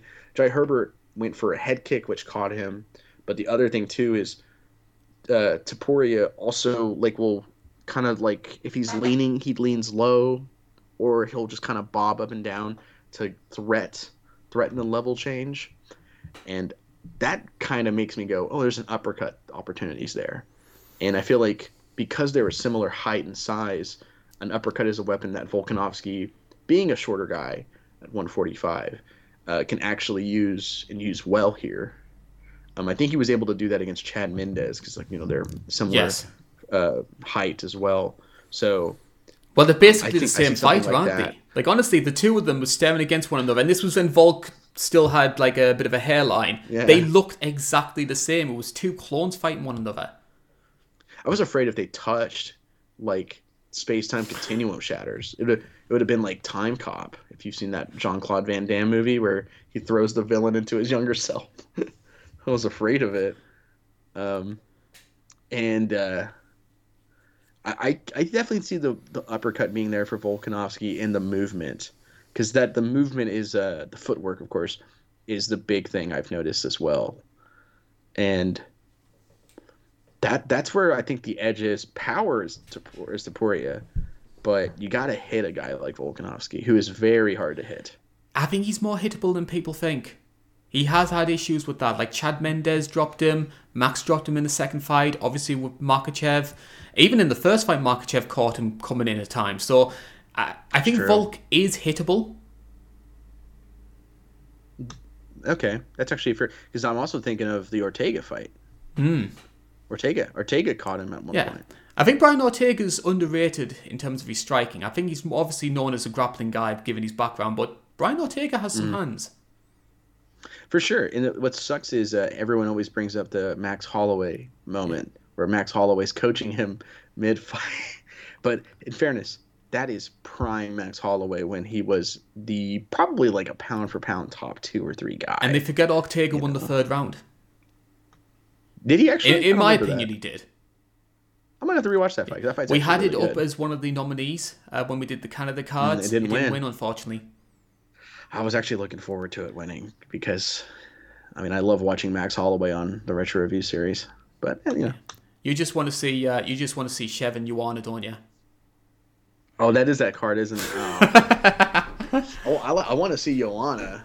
I want to see Joanna every day. But If there's a strawweight fight, we might do Joanna as like a retro review topic, which could be a lot of fun, or we'll get people hating us because it's women's MMA. and that Invicta comments are very funny to me. We'll get to those in a little bit later. Um, Yeah. So, time to put your money where your mouth is, Joe. Which way you're leaning with this one?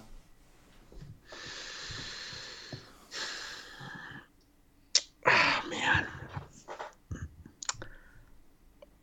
Oh, I'm gonna have to go with Volkanovski here.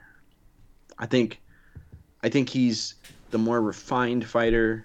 I think experience is going to play a factor. Uh, I think Topuria will be champion one day, just not now. Yeah. Because he's still quite young. He's younger than me. So Yeah.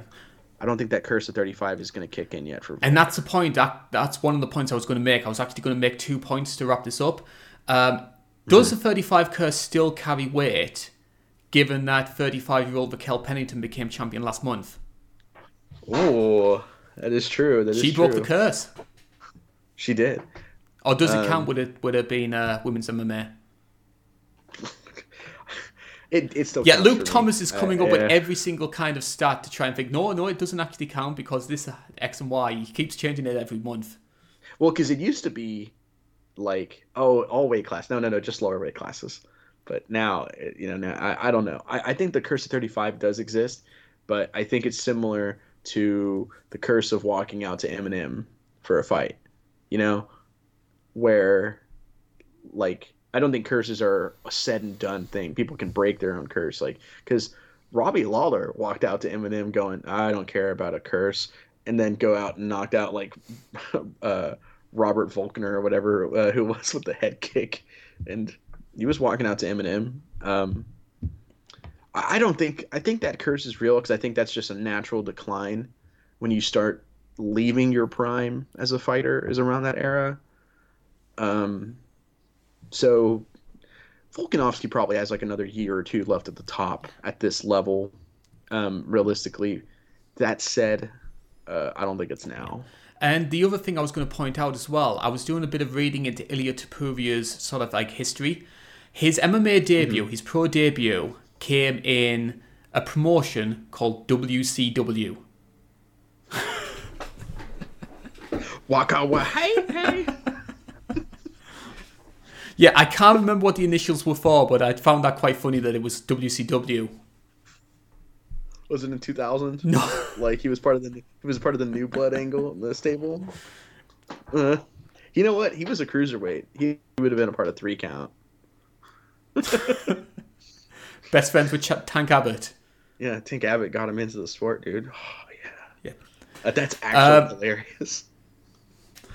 So that is our preview there for the UFC 298 preview show. It's been a lot of fun as ever, Joe, to be doing this show. A little bit later recording than normal. I've had to sacrifice a few things to get this done, but I think it's been thoroughly worth it. Yeah, I, that that is on me. I will openly admit. Uh, it was my first, it was my D and D group's first session uh, with their current with their new characters last night, and uh, I think I had an adrenaline dump as soon as I got done. And I, I remember, I remember coming to my room, messaging you. I don't remember anything until the sun was up, because it's usually like five, four a.m. whenever I shoot this with you. But you know, now it's coming up on noon, and I went, uh oh, when I woke up in panic. Yeah. And we do appreciate all the support that you've given both the INC and INC Live over the months. We are appreciating it more than ever, and especially the sort of contributions that you make over on the Patreon page. In return, we've been trying to get out as much uh, sort of exclusive content as we can. So we've got our own sort of spin off series, INC Uncaged, where me and Joe will talk about pretty much anything that comes to mind, like a good half an hour chit chat about. It's sort of like our version of Room Service Diaries, if you want to put it that way. Um, also, on the Patreon page, you can nominate uh, retro reviews for Joe to cover as part of his series here on INC Live. Speaking of which, Joe, we do have a retro review which will be coming out later this week. And bearing in mind that we're in California, it's appropriate that we're covering one of California's favourite sons. So, who is the subject and what are we covering? To quote to quote actually my opening line on the retro review, but it's such a good line, I have to use it. Out on bail, fresh out of jail, California dreaming, Nick Diaz is here. You know, I had to reference some Tupac there, but uh, Nick Diaz, you know, the favorite, one probably the favorite son of California MMA, uh, him or Uriah Faber, right? Um, and Nick Diaz, Paul Daley is the card that got, which that fight is I I I hadn't seen that fight in like maybe five years, and it was like just if you know you know kind of fight. I don't want to spoil too much, but wow. Uh, it almost was Strikeforce Miami, which was really fun. In the comments were all saying like, "You guys have no idea what you're missing out on with Strikeforce Miami." I was rooting for Strikeforce Miami. Which turns out we all were, and we actually debated going. Do we just do that one anyways? but uh, I wanted to talk about Bobby Lashley. Dude, I wanted to talk about Herschel Walker because I think that's the fight where he gets head kicked and just goes.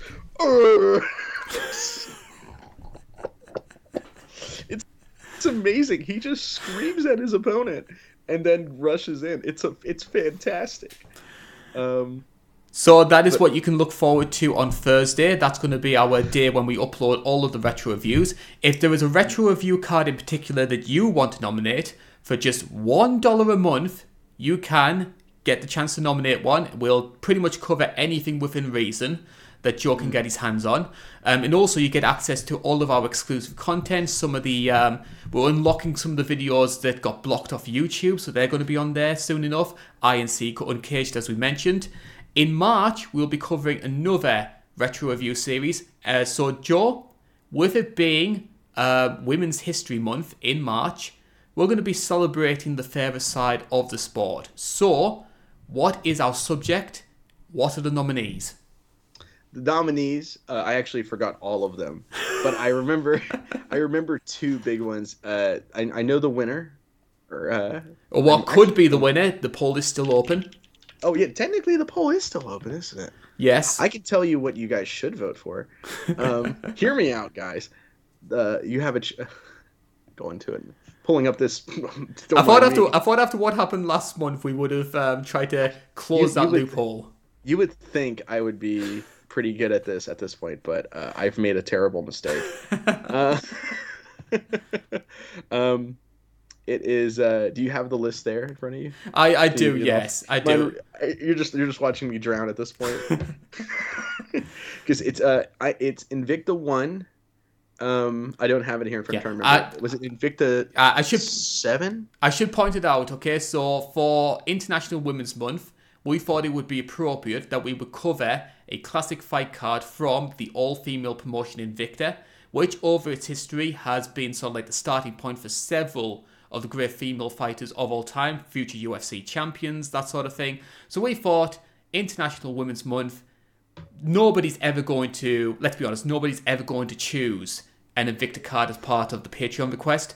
So we thought we'd get sort of tick that box and see, um, try and celebrate one of the most important promotions when it comes to women's MMA. So, and one of the most underrated ones ever because, like, because uh, we have Invicta 1, great card, it's really good. Uh, Invicta 5, which I think has the best female fight of all time on it, personally. Like, that card is unbelievable. Uh, Invicta 13 and Invicta 21. Yes, uh, Invicta 13, of course, Cris Cyborg at her destructive best, three title fights on that one.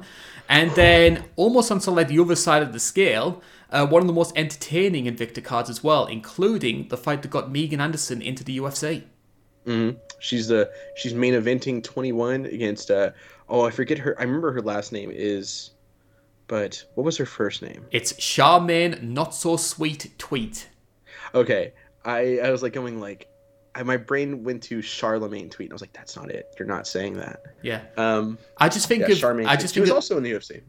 I thought she was in Parks and Rec. Great, great show. Fantastic. show. Fantastic show.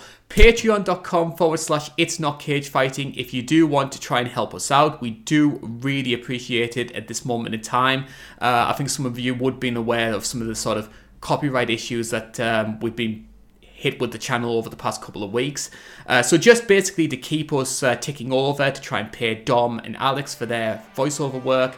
Any contribution that you will you give us will be greatly appreciated, and you get tons of exclusive content in the process. For now, though, this is the end of the UFC 298 preview show. My name's been Karl Bainbridge, that's been Joe Neal, and we'll see you again next week as we travel to Florida for UFC 299. This is the INC. Thank you so much for watching.